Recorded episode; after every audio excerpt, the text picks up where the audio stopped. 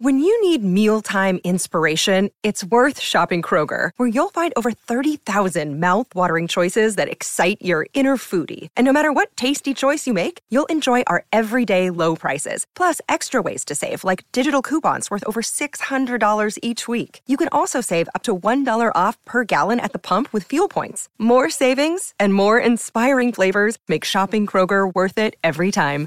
Kroger, fresh for everyone. Fuel restrictions apply.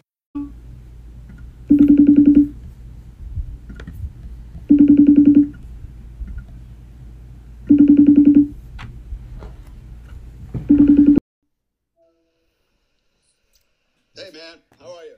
Mr. Dale Comstock, how are you doing, sir? I'm good, man. uh, we got to? Yeah, I wasn't quite sure uh, what uh, what uh, I guess medium you wanted me to use to link up with you on there, so that's why I was asked you. Oh yeah, it, Um, it, it, it's it's whichever people prefer. It's um Oh, okay. yeah um Is it is it uh is this a live video recording or just audio? I'm I'm recording the video and audio. Um Oh, I, okay. I I don't I don't upload it live. Some people like for it to be uploaded live. I Yeah. don't. I'm like, dude, I like to go take piss breaks. Like I, I don't like I don't like to be on Yeah. the spot. Um yeah. but yeah, are you okay with that? Yeah, I'm good, man. All right. Um Absolutely. So, th- thank you so much for doing this. I've I've I've, I've watched I've watched interviews with you nonstop for the last three days. I've uh, I, I finished your book and I went through and reread some chapters today. Um, uh, yeah, I told you I, I texted uh, probably my best friend and I was like, "Hey Joe, I'm having on I'm having on an ex Delta Force guy. Hadn't talked to him in probably six months." And yeah, he texted me a picture and said, "If it's, Nel- if it's not Dale Comstock, I'm not listening." I was like, I was like, okay.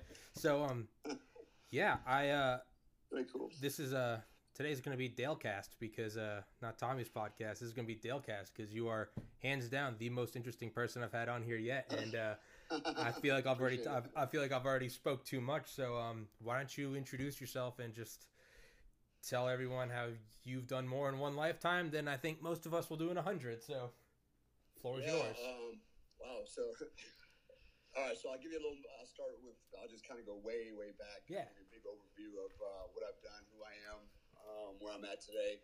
So I joined the army actually in 1981. Uh, my father was in the army for 20 years, and then um, right out of high school, I went in the army, followed his footsteps, and uh, the whole idea was, you know, well, for, I grew up in a military culture all my life. You know, I military concerns in, in Germany and across the United States. So it was just, uh, you know, it was a natural fit for me. So Mhm.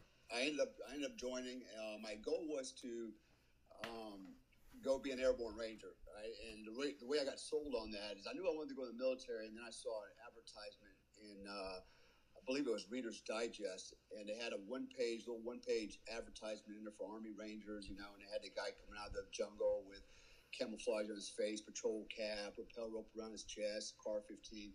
And I thought, man, that's it. That's what I want to do. So I ended up going down to recruiters uh, with two of my best friends, in fact, and uh, we ended up signing up on a delayed entry program. So we signed up in the beginning of our senior year, went in the military finally. Um, we started out in the 82nd. So at the last minute, like, oh, sorry, there's no Ranger slots, even though that's what we signed Yeah. up for. It, it, was, it was like the switch of bait, right? But then they said, oh, no problem. Just go to 82nd. Just tell your sergeant major you want to go to Ranger school. It's no problem. And he'll send you. And it's no, yeah. yeah, it's not like it doesn't work that way, right? But we didn't know.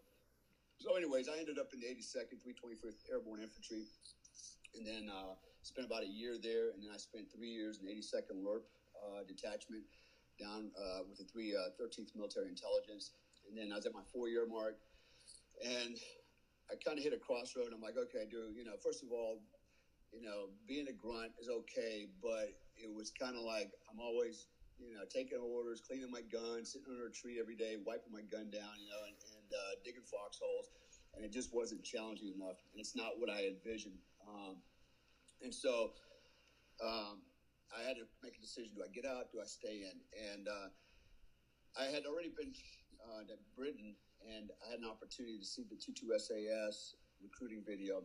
And I thought, wow, how cool is that? And then I realized that Delta was their version, our version of their SAS, but we didn't know much about the unit. Mhm. And I got just about the same time, got ready to think about getting out. I got the letter from Delta saying that I was eligible to apply to try out. Right? It didn't say anything about you're good enough. Yeah. said, uh, you're eligible to apply, right? Yeah. I thought, well, shit, why not, right? So, um, I went to that route. Actually, my mom made the decision for me because I, I called my mom and I was married at the time, had my little, my daughter was a year old, and uh, and I was like, you know, mom, I said, can I, you know, I'm thinking about getting out. Can I come home and, you know, and stay with you for a little while until I get on my feet with my wife, you know, my daughter, and, and she was like, no, not no, but hell no. So uh, I realized right then and there, like, okay, you know, you know, there's no no, no options there. So I re I re-enlisted with the intent of trying out for Delta, and that's exactly what I did. So um, basically, I spent uh, ten years as a Delta Force operator. Um, while I was in Delta, had the opportunity to go to the Q course to be a Green Beret. I did. I went through and uh, I got awarded the uh, 18 Bravo, which is Light and Heavy Weapons Sergeant MOS. Um, and then ultimately, I finally left the unit and I went to Third Special Forces Group and uh, became a team sergeant there on an A team um, until right up until I retired, basically. So I did a little bit of ops time, but not a whole lot of operations time. Um, most of it was all, you know, um, door kicking and carrying a rucksack. So I retired in 1981. Prior to that, I, w- I was going to night school, got my bachelor's degree, I got my master's degree, and then I started a, started a business um, before I got out. Uh, the process of starting a business, and um, and I did, and then uh, that was 2001. Um, I retired about a month before 9/11, and then uh, that just opened a lot of doors for me doing nuclear security, um, things like that. So um, my company did very well uh, in the nuclear security industry.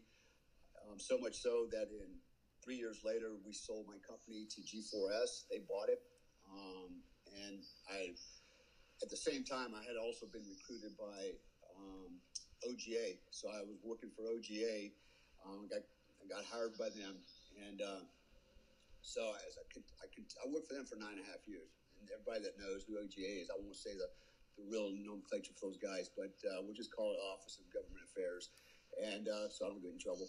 But anyways, um, and uh, so I, concurrently I was working for them. I started another business called Risk Control Institute as a virtual company, and uh, I did have uh, some contracts under them that I was able to garner.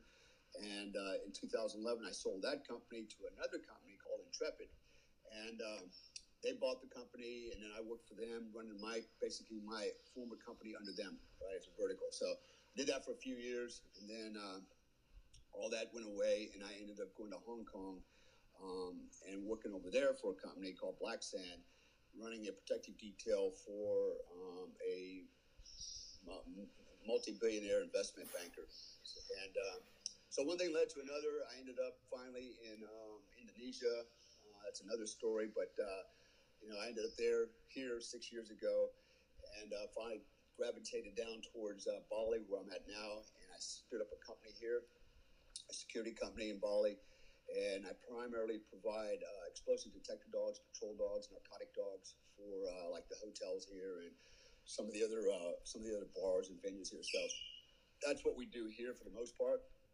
I do other consulting work still. I still uh, travel around and, and uh, do you know different types of jobs related to security. I still do a little bit of acting from time to time. Um, I'm writing books. I'm currently trying to write five books um, at the same time, and I hope to get them get them published within a year. Um, but it's been it's been a, it's been a battle. The reason it's been a battle is because um, this coronavirus is just uh, yeah. killing killing businesses everywhere, killing the tourist business especially here in Bali. I mean, that's what they they thrive off of, you know. And uh, I mean, it's down like seventy percent. Yeah. And so it just has a domino effect, man. I mean, you know, shops are closing, everybody's hurting financially, you know, and it, and it affects everybody. Mhm. So um, we're feeling a little bit of the burn right now as well.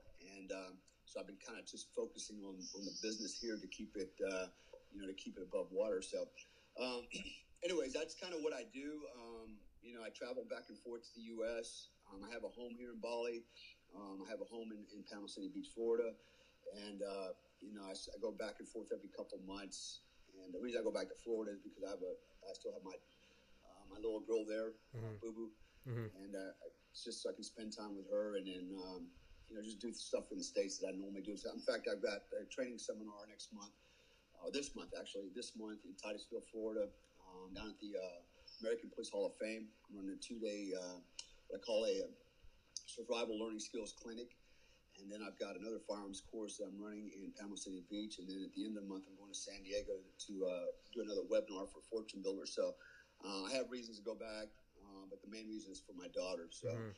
That's what I do, man. I'm, I'm, here in Bali, kind of living the dream. Um, you know, I wake up every day and I'm like in paradise, and, and I run a business here, and uh, you know, it's uh, you know, it's. I mean, on one hand, you know, running a business is not easy. Yeah. Anybody said, "Oh, you're lucky you got a business," well, let me tell you, man, um, it's not for everybody. It's it's it's it's not easy to do, and um, you know, it's a 24 seven, mm-hmm. 365, mm-hmm. you know, uh, endeavor, man. You're you're on the clock all the time. Um, there's no vacations. There's mm-hmm. no days off. Mm-hmm. Um, and uh, so, you know, hats off to all the business people out there that have their businesses, especially small businesses. I, you know.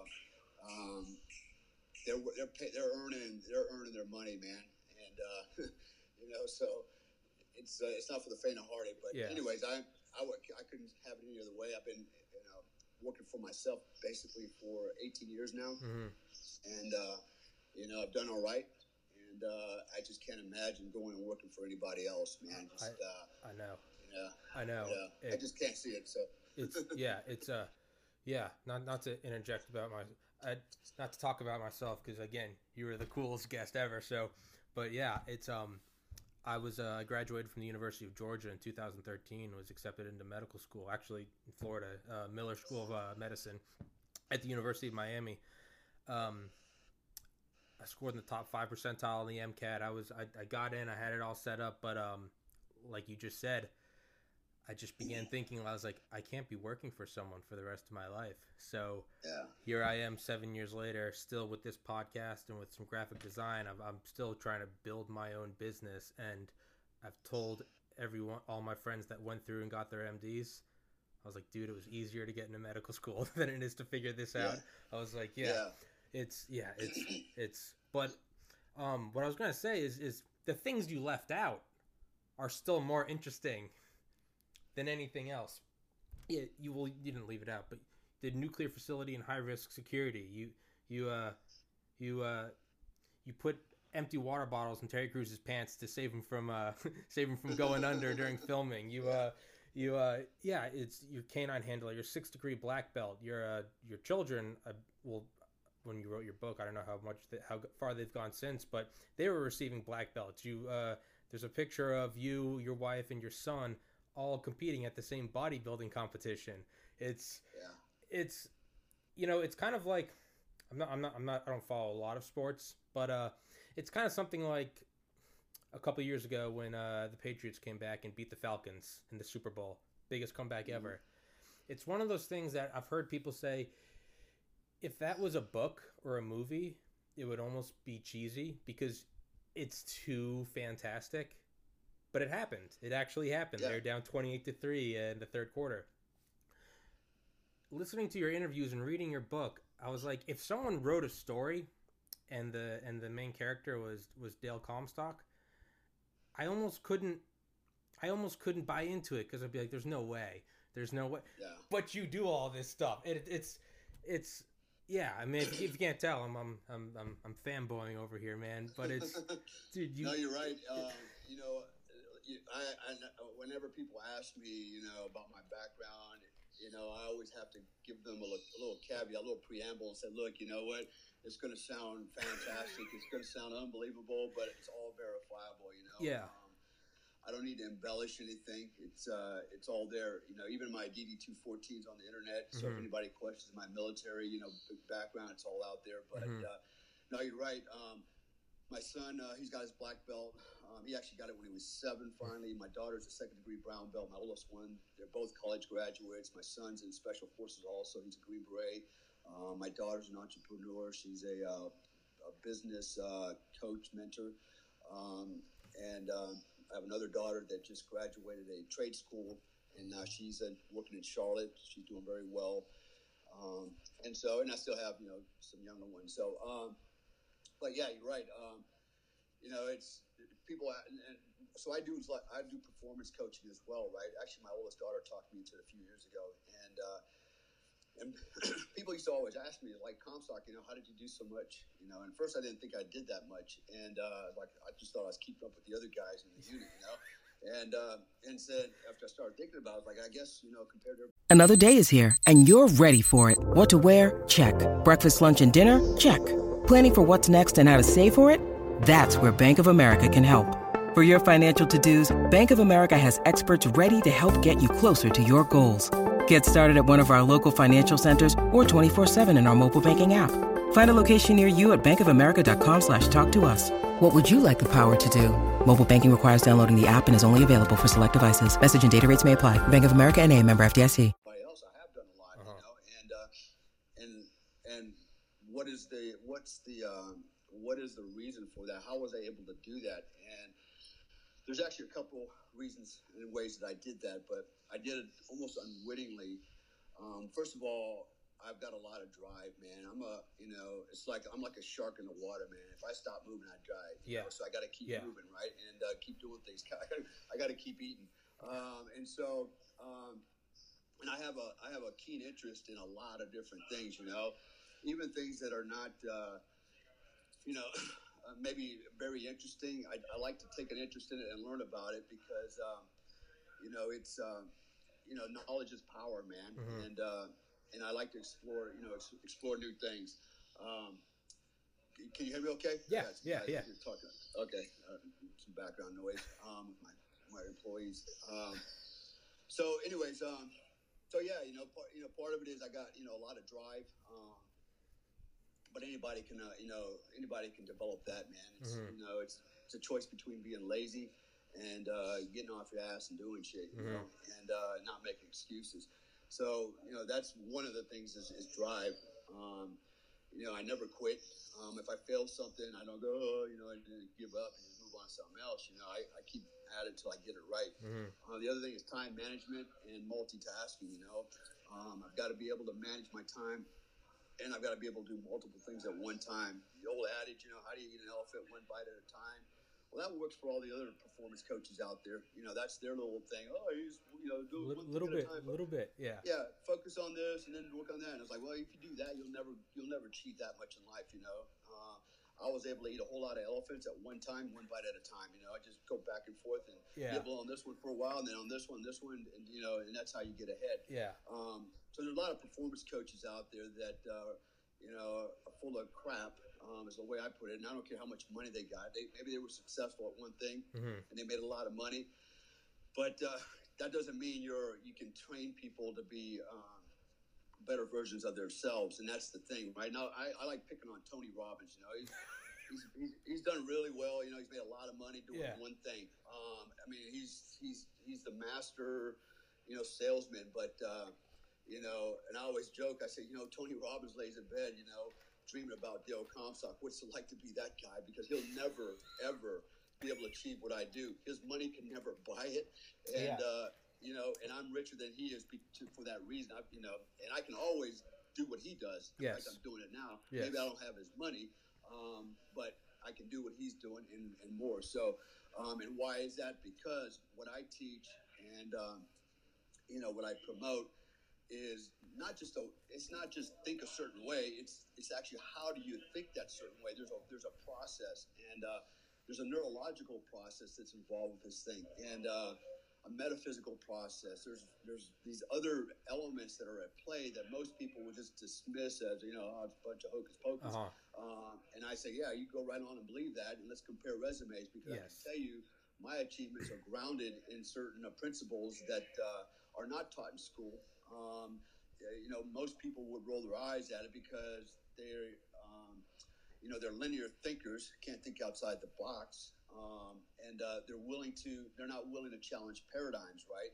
Um, that's the difference. I am. I'm willing to cha- challenge all paradigms and, not just listen to, you know, the crowd and uh, um, just stand by. Let me let me tone these guys down. But hey.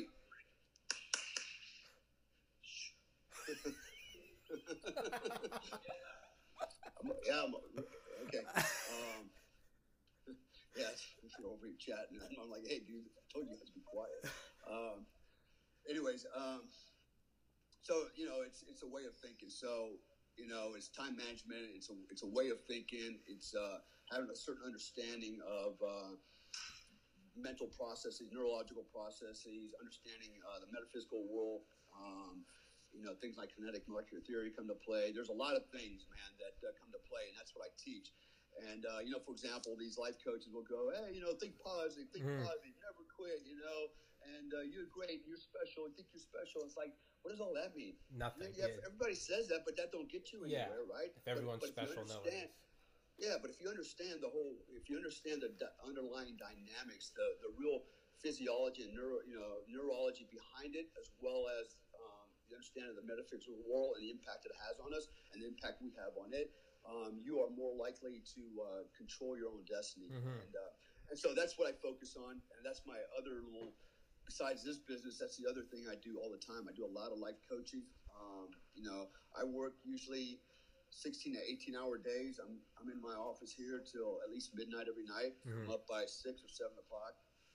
And, uh, you know, usually I'm in the office early in the morning doing, you know, uh, coaching people around the world on performance and things like that. So, um, but to you know to to your earlier your earlier point, you know, um, yeah, you're right. Most people can't believe it, you know, that I can do all this, but it's all verifiable. Mm-hmm. Um, there's nobody out there that you know has yet to, to, call me out and call me into question, you know, mm-hmm. um, you know, for anything. I mean, because they can't. It's just it's, yeah. It's you know it's legit. So. I mean, I've had a few people like you know, freaking ex-wives and shit that you know, ex-wife that you know, they, you know, they want to throw, they want to sling dirt, but uh, still holds no water. You know, mm-hmm. so um, you know that's it's part of living, man. I mean, you know, some people just uh, you know live to work. Um, I only work just to live. If, not, if I don't have to work and I can live, then that's what I'm going to do. I'm yeah. just going to have fun, you know. And so that's why I enjoy doing so many things. And the other thing is, you know, I've got enough skill sets that. Uh, you know, today maybe I'm running a business. Tomorrow I'm doing life coaching. The next day I may be doing acting. The next day I'm doing some type of tactical training somewhere. Um, or next day I'm doing some kind of business networking. You know, I was, you know, but I've got things I can do um, and multiple income streams, you know, to keep me going. And, mm-hmm. and that goes back to my earlier point. I don't have a boss. I am yeah. my own boss. I get up when I want. I go to bed when I want. You know, and uh, and life is good. Um, I won't say it's, it's, it's super easy. Um, but when you're doing something you enjoy doing, you know, it's a, you know, when you you're doing something you're passionate about, it's really a labor of love. Yes. Than, you know, toiling over something you don't, you know, really not enjoying. Yes. And so, you know, I, I always, you know, kind of tell people, motivate people, hey, man, you know, you have choices. Life's about choices. You know, you can go work for the man from not eight to five, where it's safe, get a paycheck, mm-hmm. you know, and two weeks vacation every year, and uh, you don't have to do anything but just go to the job, drop, and grind it out. Um, or you can, you know, you can uh, walk out there on the limb on your own and uh, and create your own reality. You know, and uh, two percent of the population, um, two percent of the population self-actualize. In other words, actually achieve their goals. Mm-hmm. Uh, the per- they, they, become the person that they see, mm. um, see themselves as. You know, ninety-eight percent of the people out there don't. Ninety-eight percent of the people out there are followers. Um, I teach people if you want to if you want to get ahead in life, you got to be a, you have to be able to lead yourself. Mm. Okay, um, you have to apply leadership principles to yourself in everything that you do. It's a form of discipline, and uh, without it, you'll you'll go nowhere in life. You know. So anyway, that's that's kind of yeah. You know. Um, yeah, I did. You know, I, I'm, I did not mention, but yeah, I've got six degree black belts. Got first degree black belt. I've got. I was a professional boxer. PhD. Uh, first MMA. Yeah, PhD, you know, in alternative medicine, master's degree in business and organizational security management, speak a couple languages. Um, you know, I, I, mean, I can just go on all day long, you know, and uh, and it's one of those things like, you know, when I decide I want to do something, I, I, I focus, I get on it, I get her done, and then uh, one of my one of my um, flaws, I guess, is I get bored really easy. So once yeah. I've mastered something, it's like, man, okay, I'm done. Next, I want to move next, to something else, next, right? Yeah. I can't I, I can't stay focused on one thing and uh, that's probably to my detriment um, because if I when I stop focusing on something, it just kind of wanes, you know, and dies on the vine. Mm. And uh, whereas if I just stayed focused on it, I could probably be very, very successful at it. I had a guy one time tell me, um, he's a he's a friend of mine. I've worked for him quite a bit. He's very wealthy, um, and we were in a, sitting around a pool in South Africa one night, and uh, he looks at me, he goes, Dale, he goes you know, why do you do all these things? You know, acting, this and that and that. He goes, if you would just focus on one thing like security, Mhm. he goes, you're really good at that. He goes, you could be super rich, you know. And um, I thought about it, and I was like, yeah. I said, well, the reason why is because, you know, I got a I got a lot of ex-wives and kids to pay for. I'm going through a divorce, you know, and so I got to make money any way I can, you know. Uh-huh. And uh, so I bounce around like a journeyman, you know. No, that keeps it interesting, man. I, I can't just do one job, you know. Mhm. And uh, and then he asked me, he goes, well, because you've achieved so much in life, he goes, what's next? What are you going to be ne- do next? And I thought about it, I was like, yeah, you're right. What am I going to do next? And I looked at him, and go, I'm going to be like you. And he's like, huh? I go, yeah. I want to sit around the pool one night with billions of dollars in my pocket and ask people, what are you going to do next? And why do you do all this shit you do? Yeah, yeah. That's what I want to do. He's like, oh, okay. Yeah. He goes, well, you can do it. So um, I'm not there yet, but I'm working on it. And, uh, you know, it's um, it's been a journey. Um, I don't have a whole lot of complaints. I made some bad choices. We all do. Um, but my choices, you know, whether it's a good choice or a bad choice, had some kind of consequence. Mhm. Sometimes had good consequences. Even bad choices had good consequences, and good choices had bad consequences. But I know that's why I've arrived to where I'm at today. You know, living in Bali, pretty much, you know, doing my thing. Um, you know, and uh, enjoying life for the most part. You know, so what's tomorrow hold? I don't know.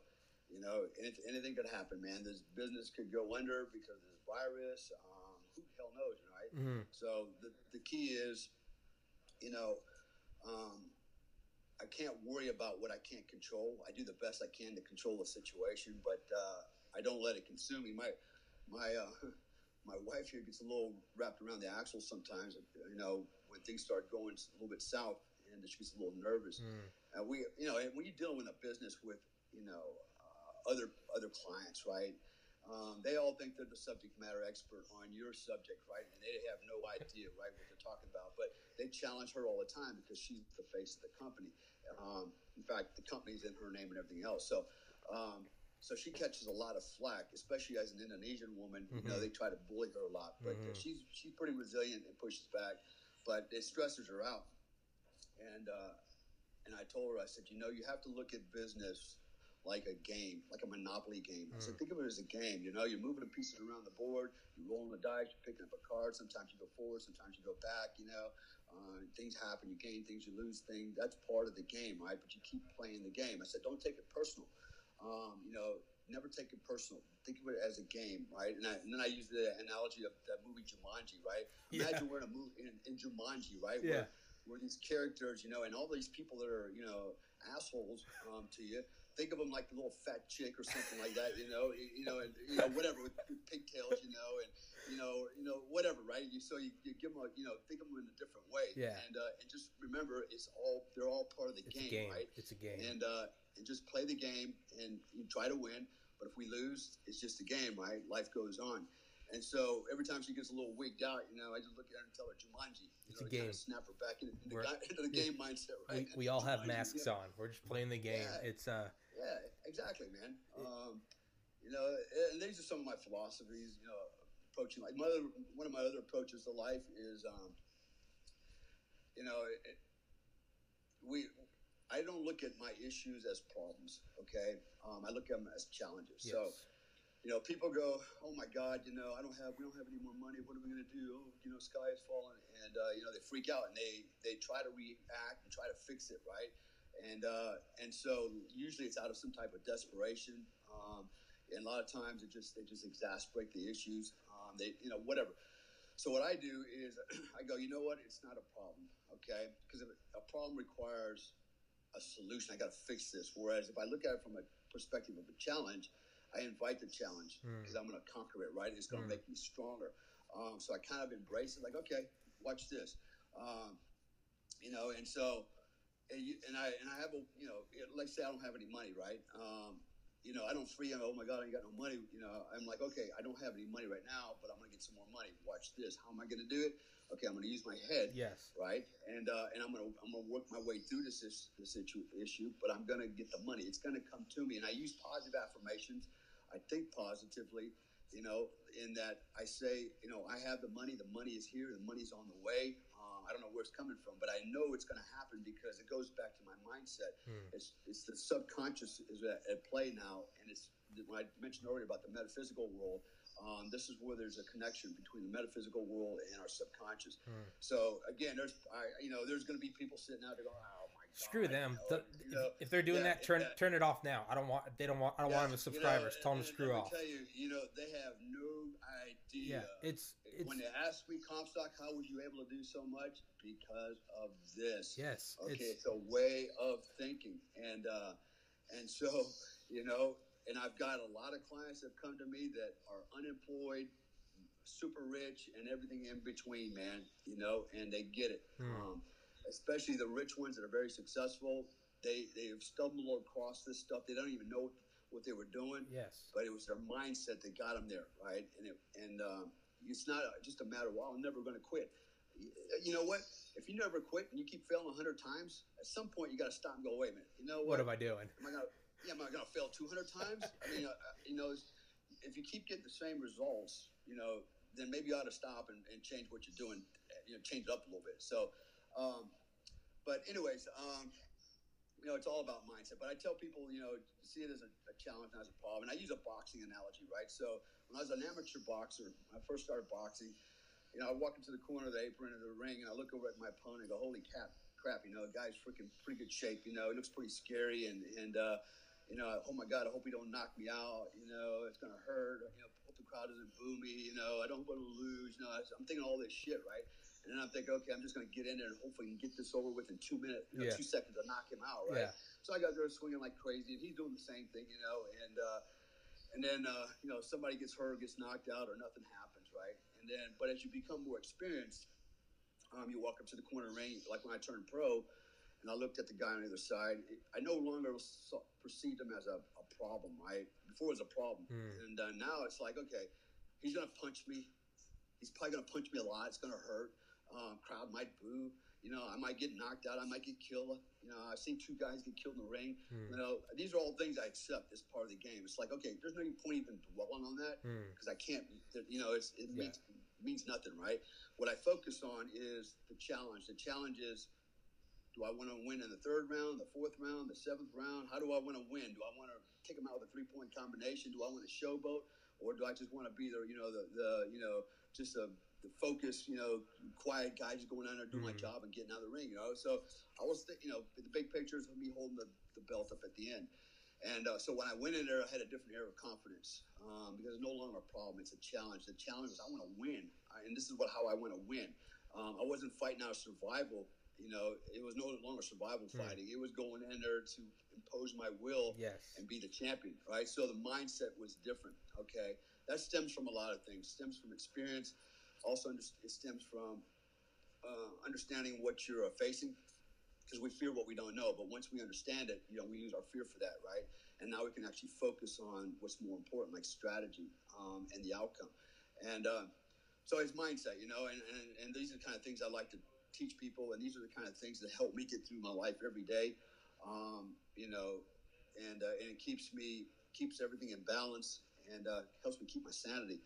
Um, but I won't lie to you, I'm a human being too. You know, there's things that get to me. It's like, oh man, you know, and then a lot of times they'll stress me out for a second, and then I have to stop, sit down, go, keep Comstock, take a knee, take a deep breath, drink some water, you know, breathe, okay, practice what you preach, Yes. okay, and uh, and I've got to, you know, I mean, you have to do that, um, and um, you know, it's it's uh, it's part of learning and growing. So I'm always learning, I'm always growing, I'm always relearning, um, you know, to keep myself uh, going forward.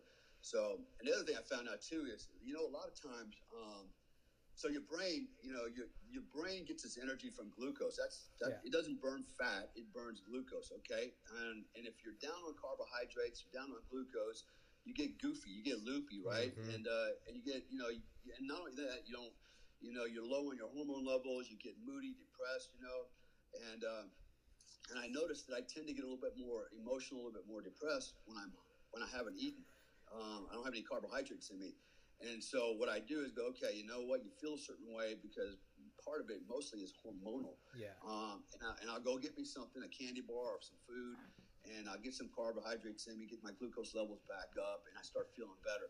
Uh, you know, women are good for this because I've noticed with, you know, my ex wives, all my wives, right, and girlfriends, um, I can always tell when they're hungry, even if they don't tell me they're hungry, because they get all they get all pissy, right, and uh, grumpy, and I'm like, and then I realize, yeah, they're hungry. I said, and I just I've learned now, hey, just go put some food in them, and they'll be okay. Sure enough, man, it works. Thirty minutes later, they're all happy again, Yeah. you know, Yeah. because they need that carbohydrates. But women seem to get more aggressive than men when it comes to that. I don't know if that's a primal um, response to you know needing food and hunting and Mhm. foraging or, or what that is, but uh, I've do, I have noticed that, and so and I've also noticed with me, I just get kind of goofy, man, and uh, Yeah. and a little depressed. I don't get angry. I'm like, ah, you know, I Yeah. can't, I can't think clearly. So you know, these are kind of things I like to talk about. Um, you know, with people when I'm coaching them I'm training them, um, I apply all this stuff to my own life, and uh, it just makes for a better a, a better understanding of life and it makes it more um, life a little bit more enjoyable and bearable you know um, you know so anyways um, yeah Yeah. Uh, was, is what it is that's, that's my resume man it's pretty long yeah, I was, I was, I was gonna say, yeah, I know. Uh, with uh, with girlfriends getting hungry, you can't, you can't say, hey, go get some food because eventually they'll catch on that you're, you're. Oh, so you think I'm, you think I'm bitching? You gotta, you gotta subtly be like, hey, babe, let's go get a milkshake. Are you craving a milkshake? Yeah, Because I'm craving a milkshake. You gotta suave. You gotta be suave. Yeah that. exactly Um. exactly Uh. but I wanted to um I wanted to further touch on the visualization, the mental um the positive affirmations, the or um because it's something I've done my whole life and like I emailed you, I had I had never known anyone else to do it. Um and for most of my life I didn't exactly know what it was I was doing. It was like you said, you you'll find successful people that will they'll have figured it out on their own without knowing they figured it out. You know, it's like Right. uh, it's like if you put people on other sides of the world, eventually they're probably both going to discover fire. They don't necessarily have to Right. teach each other. It's because it's a or physics. Physics is a great example. The laws of physics are permeable. They or, or they permeate all. They are universal. It, it, if the world explodes and life arises on a different planet, they, they don't have Newton, but they'll figure it out. It might it'll be Right. whatever. Um, starting early on is I mean, I've done it my whole life, but I'd say I really got into it in college when I was I was always a terrible student. I was always a ter- I was a meathead in high school, just a terrible student. And uh, my sophomore year in college, I, I just kind of hit me one day. I was like, I'm going to be a doctor. But what I started doing was was meditating, and about 20, 30 minutes in, when the stream of the stream of consciousness would kind of slow down. And, you know, when you first start meditating, it's it's everywhere. It's what do I got to do today? I'm doing a podcast with Mr. Comstock. What am I doing tomorrow? I got to go to the gym. I got to get some groceries. I, and it's it's going on and on. And I haven't talked to him in forever. Man, my ex girlfriend must hate me. But but but it's slowly it, they they become less and less frequent, and finally it kind of slows down. And it's almost like it's almost like when the dryer or the washing machine's on and you don't even know it's on until it stops yeah you don't Yeah. realize that they stopped till all of a sudden you're like what is this peace what is this quiet and you're like oh my god i stopped thinking i Yeah. found in that time is and i now do it intently but for years i did it without even knowing. It was so for instance trying to get into medical school. It was like all right i gotta first it was like i gotta take biology one and way down the road i gotta be taking organic chemistry and cellular biology and i gotta publish research and blah blah blah convince a med school to take me. But at very first it was just what do i gotta do? I gotta get an a in this class. And it wasn't just like you said never quit you can never quit but that doesn't mean you'll win. So it wasn't just i'm Right. gonna work hard. It was like i was like what would it feel like? And you know i think of like my mom and you know her high pitch like woo you know? I think of my dad like you know good job. I think of and i think of that feeling of i would i would, I would visualize my laptop screen tr- digital transcript end of semester and I, i'd see the course name you know whatever calc 1 3200 and i'd see a. And and it would be like okay what am i like i feel the chair i feel the computer screen i know the fans on Right. and i feel a and, and what does that a mean? It means i did it. Oh what am i going to do? It's going to be the end of the semester. Okay i know i'm going to get some money out of my bank. I'm going to go get some beer with my buddies and go act like an idiot. Like and when i think about it that way if you just think i'm going to get an a in biology that doesn't really that's like saying Right. mr comstock you should make money. And it's like yeah well yeah no Right. shit. But when i would when i'd I'd see it and I'd feel it. I would get, I would literally get like butterflies. I would get excited, and it would be like, that's the thing I'm gonna do. That's the thing I'm gonna do. Or with this podcast, it was started in December, and I remember thinking like, how cool would it be to just talk to cool people? I could grow the subscribers, and I'd start to feel it, literally hear it, see it, and like you said, a lot of people are going to be listening to this, going like, oh, "Okay, all right, guys, hit the peace pipe." You know, I I am my reality, and I would always use my experiences getting in, but I now say, screw that. Look at Mr. Comstock's experiences and resumes. Don't listen to me. I got into med school. Cool. You were in Delta Force. You have a PhD. You were buddies with uh no uh, with um uh, Terry Crews. You uh it, you've you've done a million. Your your book is hilarious, by the way. It's uh, it's, it's brilliant. It, it's it's it's politically incorrect, and I love it. For I was laughing the entire time. I was, dude, I was literally on the toilet a couple times. I was like, thank God I'm on the toilet because I just shit myself. but uh, but it, it was but it was it's uh, so I would say don't look at my experiences. Look at look at Mr. Comstock's, and it's it's not just. I like to think of it as it's not just hocus pocus. It's not okay, positive, you know, I am success. Like, no, no, don't, don't think of like, I think of it as like, who's to say that this isn't a field of science that we just haven't discovered yet? You know, imagine the first guy to say, "Hey, I don't think the Earth's flat." You don't think it's flat? Really? You think it's? You know, now we know.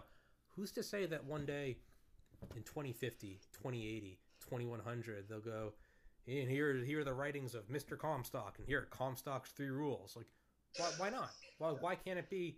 We now know positive visualization is the equivalent of like a compass heading towards north or south. It's yeah, yeah. It's, there's there's there's starting to, there's science starting to back it and support it. Um, you know, this is this is something that uh, actually a lot of people have known it for a very long time, either intuitively. Um, you know, other psychologists, you know, going back for a long time have kind of understood this phenomena. Um, but it, because it's so, it's not something you can scientifically, you know, prove.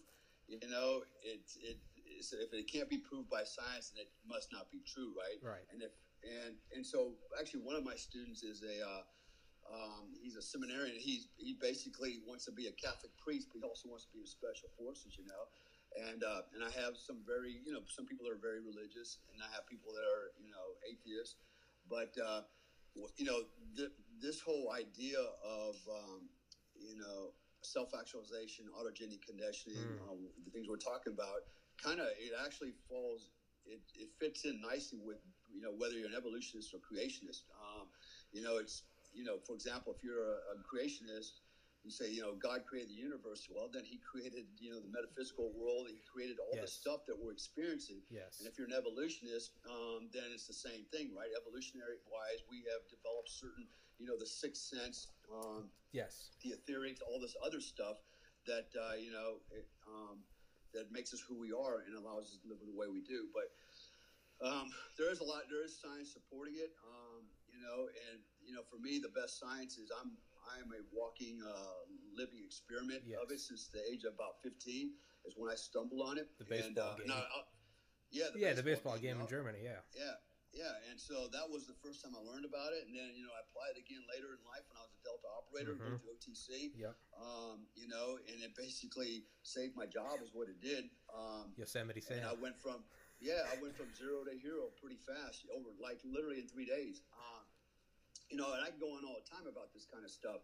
It's just having, it's just when you when you when you see things a certain way and you do make positive affirmations and you and and you say them in the here and now. Um, what happens is your subconscious, you know, it's it's back there. There's a little guy in a in a room with no windows, right, sitting in an office by himself. Yeah. He's getting all his input. He's going, shit, I got to make Get, figure it out. Figure it out. Right, right, and, and he's doing that. Um, you know, and then, the, like I said earlier, there's a, a, neurological process of myelination that's going on. Yes. There's um, you know, neuroplasticity growing.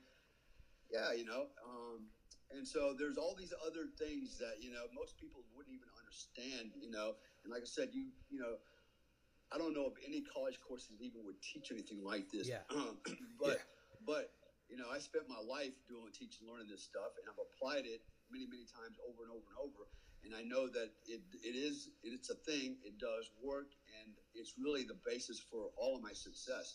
Um, and so, I haven't become like a Nazi where I'm like, you know, Doctor Spock, and I'm kind of focusing all the time on everything. It's just, it's just now, it's just a, a cultivated a way of thinking, Mhm. um, way of meditate. I can meditate right in my motorcycle. Okay, Yeah. it's a way of focus. It's, Yeah. it's really concentrated, you know, um, or focused, you Focused know, intent. um, thought. Yeah, exactly. You know, and so, um, and that basically, you know, sets everything up in my system neurologically, physiologically, um, you know, metaphysically, and it kind of orients me towards what I'm thinking and what I want to do. Mm. Just like, but not only positive stuff, but negative stuff. You have negative thoughts, um, you create negative outcomes for Uh-huh. yourself inadvertently. If you hang around negative people, it's the same thing, right? Um, I, I get here's an example that I give to people. All right, everything in this planet is made up of energy. Everything. Mm-hmm. This, this wooden table has energy at the molecular level. Those molecules are always moving. All right? dancing Um, around. Yeah. Yeah, so pool, they're like pool balls. One push another one, but it's everything is moving, right? So if, if you can remember, everything is energy. We create our own energy from within. Okay, that's what allows us to think, talk, move our muscles, all that stuff, right? It's it's you have to have an energy source, and we create it internally. Um, the whole world is an energy source. Okay, the Earth operates at certain frequencies and it rotates. Um, everything has frequency. So you, right now, I'm generating thoughts in my mind. Okay, and basically what I'm doing is, you know, creating. Um, I'm moving my tongue, my my vocal cords to make sound. Okay, which is what frequency. Yeah. All right, vibration, length, lave, uh, wavelengths, et cetera, et cetera. And I'm talking to you through a phone on the other side of the world. You're picking up my frequencies, okay? And through your ears, your receivers, you're, ter- you're getting the message, you're interpreting it, and you're seeing it in your mind, Mhm. okay? What I'm saying. So basically, in essence, we become two radios. Mhm. Uh, we're doing the same thing our regular radios do, right? We're, we're Tuning in. manipulate. Yeah, we're ma- we're manipulating energy, space, right? Vibration. Uh, the law of vibration is in effect, right? The metaphysical and kinetic molecular theory. So that's how we can communicate. So we're doing the same thing a radio is, man. Um, everything is like that on this planet. So if you understand that, then almost anything's possible Yes. because it always comes down to energy, right? And uh, you know, and again, I love these life coaches. Hey, you know, you gotta you gotta, gotta have energy. They think you have to have energy, like you gotta be motivated. Yeah. I'm telling you, no, you need to have you need to have energy, like real energy. You need Yes. to create that and, and focus it on what you want to do. Mm. Um, and there's the process. Okay, well, how do I do that? And that's what I kind of delve into, um, like in a lot of my uh, in my coaching. So um, again, you know, and this takes some explanation for a lot of people. Um, and uh, you know, those that would challenge me on that. Um, I, I had a guy yes a couple days ago. He's actually a good friend of mine, and he's interested in getting into coaching. And he goes, "Man," he goes, "Is this neural neural linguistic programming?" He goes, "Programming." He goes, "Is this real?" He goes, "There doesn't seem to be any science, you know, backing that. It sounds like some kind of marketing bullshit." And I was like, "You know what?" You're the typical person, right? Yeah, yeah. You know, you're looking for science to support Yeah. something. I said the, re- the reality is there is some science supporting it, but I said more importantly, if you if you know neuro neuro linguistic programming is nothing more than words have meaning. When you Mm. say things, you think certain things, Mm. right? Um, and that's why people in society now they want to censor, you know, your words, right? Yeah. Um, Yeah. If you say this, that's hate, right? Yeah. And they think by you You not saying bleep. it, they're altering your way you think, Yeah. right? Because that's what they're trying to do. They're trying to alter your way of thinking. 1984. Right, um, yeah. Yeah, you know, we've been, t- you know, we've been told that, you know, if you, if you, you know, make a racial slur, you know, that's bad. You know, it's politically incorrect. You should never say that, right? And what are you doing? You're trying to change my way of thinking, Mm. okay? Um, or if I express a political belief, you know, like, you know, if I said, oh, I, I support Trump, you know, it's like, oh my hell, you know, all hell comes raining down on me. They don't want me to believe that, I think that that's right. That's why they, that's why they, you know, you know, they indoctrinate kids in school now. You know, I mean, there's history classes, and they're where they're comparing Trump with Nazi, you know, Hitler, Yeah. and, and all these other people. Yeah. So it's it's really comes down to that. But so people know one way or another, they know that words have meaning and words shape thoughts, right? And uh, and so neuroling, you know, neuro linguistic programming is a thing. Um, by repetitive, by repeating something over and over, or thinking it over and over, okay, you start to believe it. Hitler once said, "If you ti if you tell a lie long enough, enough times, everybody will believe it's true." Enough. right? A big enough Um, lie enough times. Yes. Yeah, yeah, you know, and so there's a lot of truth to that. Um, and so we, we can do it to ourselves as well. You know, if you always tell yourself, you know, I suck, you know, I'm, terrible person. I'm stupid. You know. Well, that's what's going to happen. You're Yeah. going to be stupid. You're going to suck. You know, and you're going to be a terrible person. Yeah. That's your life. You've just created your own reality, right? Um, and they're and they're why because it's it's not just a way of thinking; it's the programming. That's why they call neuro linguistic programming. You're programming a certain th- uh, thought patterns Yeah. that become that that that actually control your behavior. Yes. Okay. So, anyways, that you know, we're going kind of deep now, but uh, right, dude, go for it. No, I, no, I love it. No, if anyone No, doesn't but- like it, they can tune out. I don't give a shit. No, you know, it, it's okay. Um, you know, and, I, and I, like I said, I provide coaching on, on this stuff. I, I Mhm. run an eight-hour, it's actually eight weeks, an hour and a half a week um, seminar or coaching uh, classes for people that are interested in everything from weight loss to getting in better shape physically, getting in better shape mentally, to being more successful, to how do you build a business. Um, you know, it's uh, survival learning skills. You know, how do you protect yourself? How do you think? Um, you know, a certain way. Um, be a thriver, not a survivor. Um, so I go, I go through this whole thing over the course of eight weeks, and uh, I do pretty good at it. Um, my marketing is, you know, is weak. Uh, I don't push it too hard because I, I you know, I have other things to do, but I Mhm. like doing this on the side. So, um, but um, if your listeners are out there, you know, look me up on Facebook or whatever. Man. I- I, mean, it's you know, it's um, it's a life changer. I can tell you. I'll give you an example how much of a life changer it is. I'm going to talk. I'm going to tell you about my wife. All right. So my wife is Indonesian. When I met her six years ago in Hong Kong, she was a she was a maid.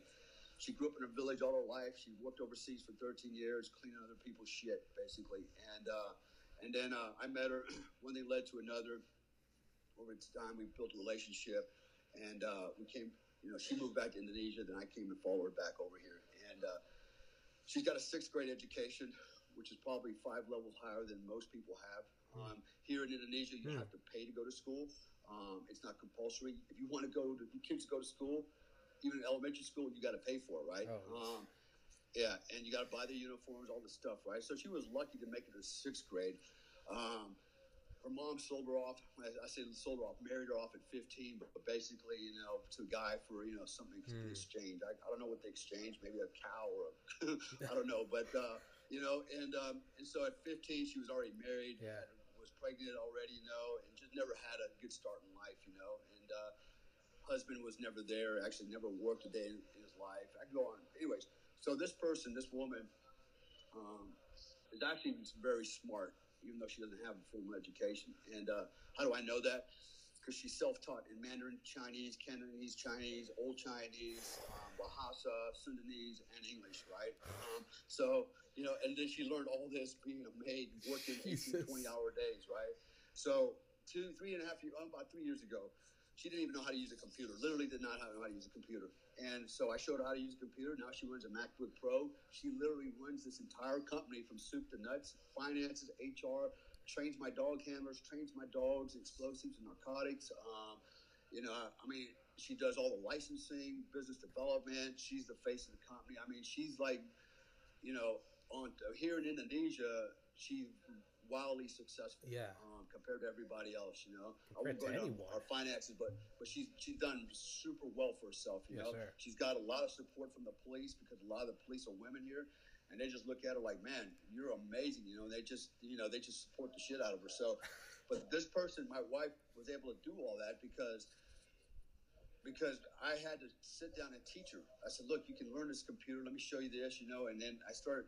I spent a lot of time talking about leadership, um, self leadership, um, you know. And I and I talk about you know, you know, processes, way to you know, better ways to manage time, thinking way outside the box, challenging paradigms. Okay, just because everybody else has been doing it this way doesn't mean it's the right way. You know, be asymmetrical, get outside the box and do it a little bit different. You might be more successful. And so, we have actually adopted that philosophy here. Um, since the day we started this company, we vowed that all our employees would get paid every day. I mean, every payday, on time, all time, full amount of money. That's very unusual here. Okay. Um, we know that people they go weeks, month without getting paid. You know, 'cause their employers just don't pay them, and uh, you know, and just straight- it's just crazy, right? And we said we'll never do that. You know, we'll we'll we're gonna we're gonna apply leadership traits, particularly the kind that I bring to the table from the military, and um, you know, treat people with dignity and respect. Um, you know, and uh, and it's it's worked out pretty well for us. We've had no major issues with any of our handlers or our employees. We got over 65 right now, um, plus 45 canines working, and uh, you know it's a lot to manage dogs and human beings. You know, and actually the the human beings are dumber than the dogs, man. the dog, you know. I hate to say it, man. The, dog, the, dogs do their job all the time, man. You know, they don't care. You know, they do their job. They were trained. You know, the others not so much. Um, so but anyways, um, but, you know, she's one of my she's one of my success. I have a lot of success stories. I mean, from you know millionaires to bankers to teachers to uh, you know unemployed people to police officers. I can go down just military guys, young guys that want to go in the military, uh, older guys. Actually, most of my clients are probably in their mid forties. Kind of reach that midlife crisis. They wake up, walk in the mirror, and go, "Shit, I'm in my third trimester of pregnancy. What happened?" Um, your boys, you know, the kids don't want to play with them. They're playing with the dad next door because he's in better shape. You know, the wife don't want to play with him because the wife's playing with the dad next door. He's in better shape. You know, so there's all these issues. You know, and uh, and they and someone, you know, someone wake up having, you know, come to that realization and they need help, and then they realize, hey, I'm out there, I can possibly help them, and so I do, and uh, I, I. I have never had any negative testimonials. Everybody's been very positive. Uh, I think everybody's walked away with you know a lot and has learned a lot and changed their lives. Um, the most important thing about changing your life is changing the way you think. And uh, you'll never change your situation. You'll never change your life. You'll never change anything that you do or you are until you actually change the way you think. That means challenge every paradigm. Everything that you were ever taught from the time you were a kid, question it. You re, know, re, and then uh, look at it again. Yeah, yeah, yeah. Because with time and experience and age, you know, um, our perspective changes because we have more information, we have more experience. All of a sudden, like, wait a minute, you know, that's bullshit. Yeah. You know, I believe that then, but that's not true. Yeah. You know, yeah. now I got more information. Yeah. Um, anyways, I was I was gonna say uh, Steve Jobs had, had had an interesting quote where he was talking at a commencement speech in California, and he said probably the most important or one of the most pivotal steps in his um his journey as well, you know, we now know creating the single most valuable corporation in the world at one time. I think it's Amazon now, but the first trillion dollar corporation. But he talked about. He said it's a it's a massive moment when in your life in your journey as an entrepreneur when when you've been pushing back at the world a million different times and nothing's working and then finally you push against the world and you see something give somewhere else. And he goes, at that moment, you realize it is not static. It is not a set. It's not made out of concrete. He goes, right. it's malleable. And then you start to realize things that you've just always accepted as these are the rules. And we do Monday through Friday. Right. And we go to the store and we go on the roads. He's like, someone planned the roads. Someone planned yeah. the calendar. Someone planned where this store was. All these social norms. I'm going to wear a tie and I wear because all these things he goes you start to realize oh my god these are all these can all be changed because they were all created and right. i think you keep touching on that but i think that's the most important part is to realize that none of it is set if you just look at it and say well this is what, kind of what you talked about on your on the podcast i listened to um, you know once you're at 35 you're over the hill and you gain weight and you and it's or you know oh yeah, well I you know I, I am not a billionaire and I'm not Dale Comstock, so I well I go nine to five, I go Monday through Friday, and that's just what a guy like me does. Fuck that. Yeah. You got to look at it and self, go self. You know, it's it's um, self fulfilling prophecy. Yes. Man, you know. Yes. It's, it's what it comes out comes down to. And someone smarter than both of us, Max Planck, the famous histor or not historian, physicist, one of the I mean, every Planck's law is Planck length. One of the biggest names in physics. He said, if you want to get the reality or it was Nikola Tesla. Either or, they're both brilliant. So it doesn't matter who it was. If you want to reach a certain reality, you must you must align you must align with it. You must align your thinking with it. Once you reach that frequency, you will be there. So this is not spiritualism. This is physics. But that's one thing I always think of is like it's not it's Einstein talked about. Einstein talked about how his most brilliant thoughts were when he would be meditating and he would think of something and it would come to him. So it's not it's not forget me, forget Mr. Comstock. Look at these brilliant guys that literal physical laws are named after Planck's Planck length, Planck speed, Planck time, Einstein, Nikola Tesla. These guys all talked about if you want to reach a certain place in this reality, in this existence, you must match it with your mindset. And they all said the same. They're like, this isn't woo woo woo, hit the peace pipe, uh, kumbaya. No, this is Yeah. this is no different than a radio. You're tuning in when you want to get to when you want to get to a different radio channel. Do you go, oh well, I guess this is just the song that's on? No, fuck that. You change the channel, and then you find you know whatever Led Zeppelin. You're You like, change the frequency. You're like, you this is it. right This is it. And that's It's you tuning said in. It. Uh, you align yourself with the right frequency. Okay, and frequency is everything. Um, everything. There's you know there's healing frequencies over 524 hertz that you know have been shown to, to um, reverse you know disease, cancers, things Yeah. like that. Um, there's different frequencies that uh, affect mood. For example, you know if I listen to some really slow, you know. You know Marvin Gaye music or something. You know, it makes Mm. me just relax and want yeah, go to sleep, you know. But if I listen to some head banging metal music, you know, it time to go to the gym. up. Yeah, Um, if I listen to something that has white noise in it, like sitting in the back of an aircraft Yeah. with the APUs running, everybody goes to sleep. That Yeah. white noise just kind of lulls everybody Yeah. to sleep, you know. So it's frequency. These are all frequencies. Our, our way of thinking is um, is congruent with you know with, with certain frequencies, and you get certain results from certain frequencies. Um, you know, I tell people all the time, if you feel a little, you know, out of sorts, a little depressed or whatever, a little anxious, take your shoes and socks off, go walk around inside the grass for a little bit. Mm, And you feel it on your you know, toes. yeah, yeah, ground yourself with the earth's frequency. That's the natural frequency, you know. That's why the American Indians, you know, they talk a lot about, you know, the spirits and they talk about the, you know, the animals and, and you know, being in touch with nature, you know. Um, they really get it, man. They Yeah. they understand that that piece of it, you know, that uh, we really are, uh, you know, just one piece of this Of whole whole big, you know, electrical sphere. You know, we're part of this the, this whole component, man. And uh, and so yeah, you know, and and uh, yeah, you, you know, you're right. Those guys, Einstein, everybody, man. You know, the the physical, um, the you know, the physics behind it is what drives us, man. And it, all, and it always comes back to energy, man. It's it's always about energy. Um, you know, I, I got a quote here that I got from about Albert Einstein. It said the only source of knowledge is experience. Hmm. Um, and that's so true, right? Because you know, knowledge is power. We fear what we don't understand, and uh, and so you know, the only way we really know something is once we've experienced it. You know, and so you know, you can read books all day. Uh, So I'm, I'm you know, I'm kind of digressing a little bit here, but um, go for it, dude. There's no You know, there's no I- structure here. yeah. Talk about whatever. yeah.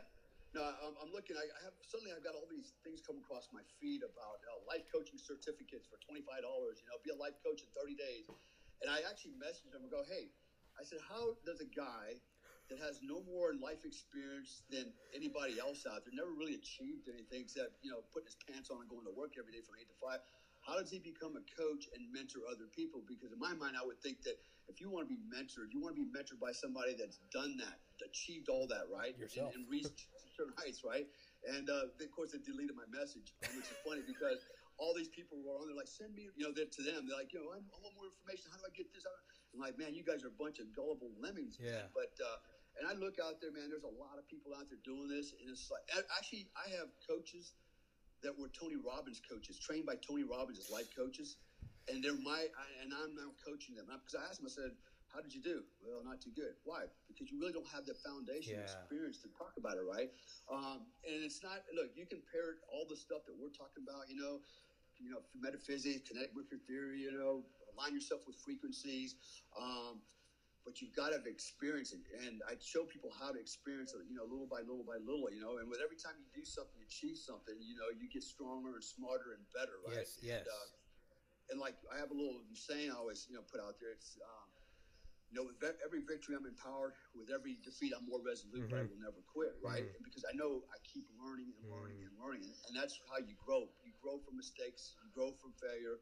That's how you succeed Yeah. in life, right? Um, anyways, I kind of got a little off No. on a tangent there. No, not at Um, all. um, let's see. uh, Yeah, there's actually got people messaging me here, and uh, maybe they'll listen to the podcast. Right? I don't know. Um, I, I saw your questions earlier. Oh, um, oh yeah. Um, hey, before we do that, can can I run to the bathroom real quick? Yep, Be- yep. Be back in thirty seconds. All right. All right. Okay.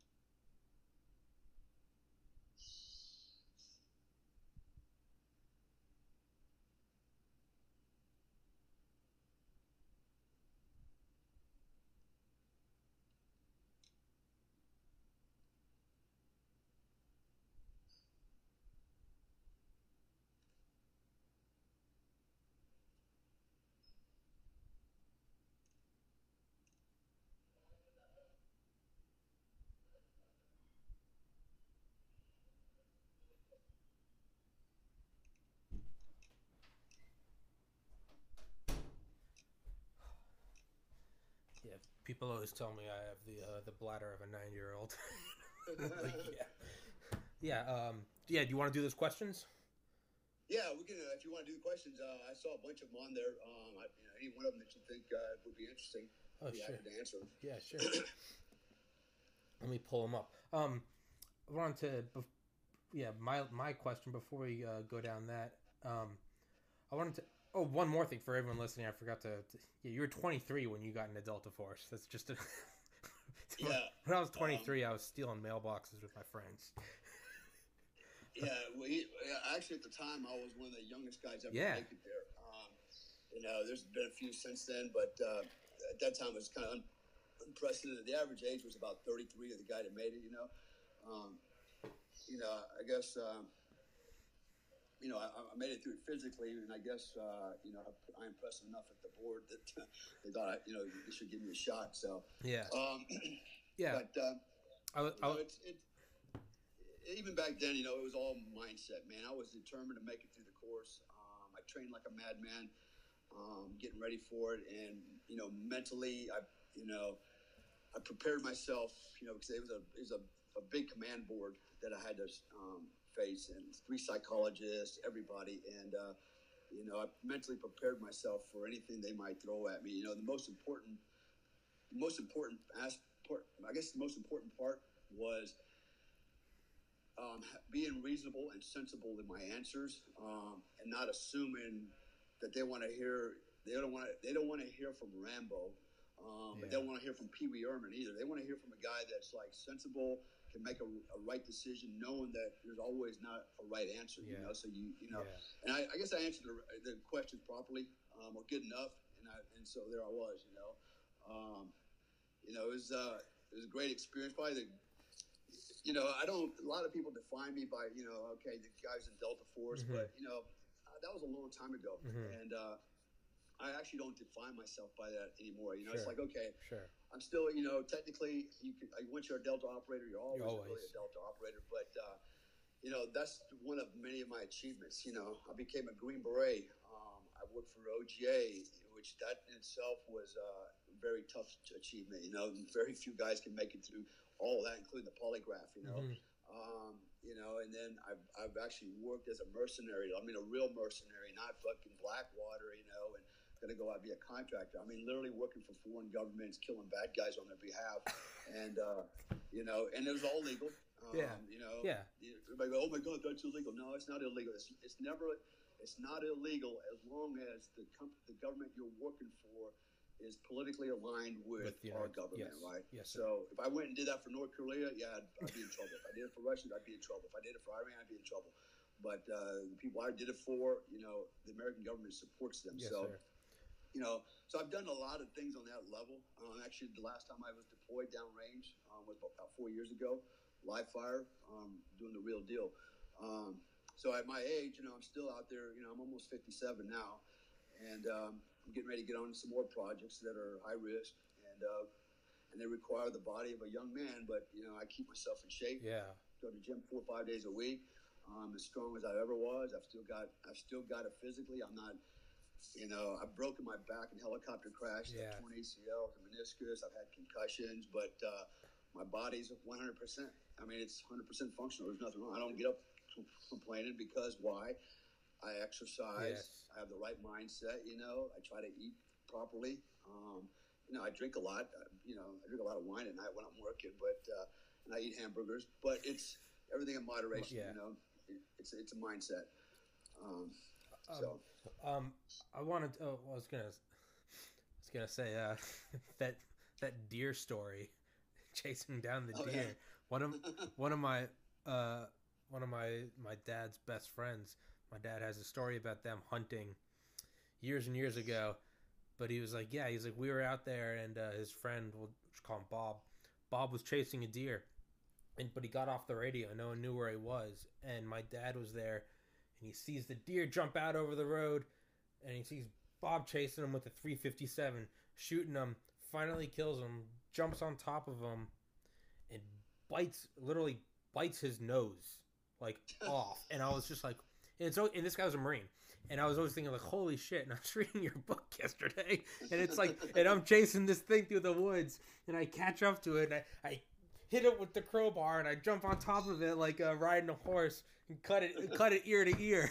And I was just reading. Swiss Army knife. Yeah, yeah. And I was reading, and I was like, "Holy shit!" I literally went downstairs. I was like, "Dad," and I was like, uh, "He was." I was like, "He's like, it makes sense because this his, his friend." I'm like, "Yeah, no, it this is exactly what he did." Yeah, and you you look up, and the trainee's looking at you, and it's like, it's like "Oh shit! Is is this what the unit all is?"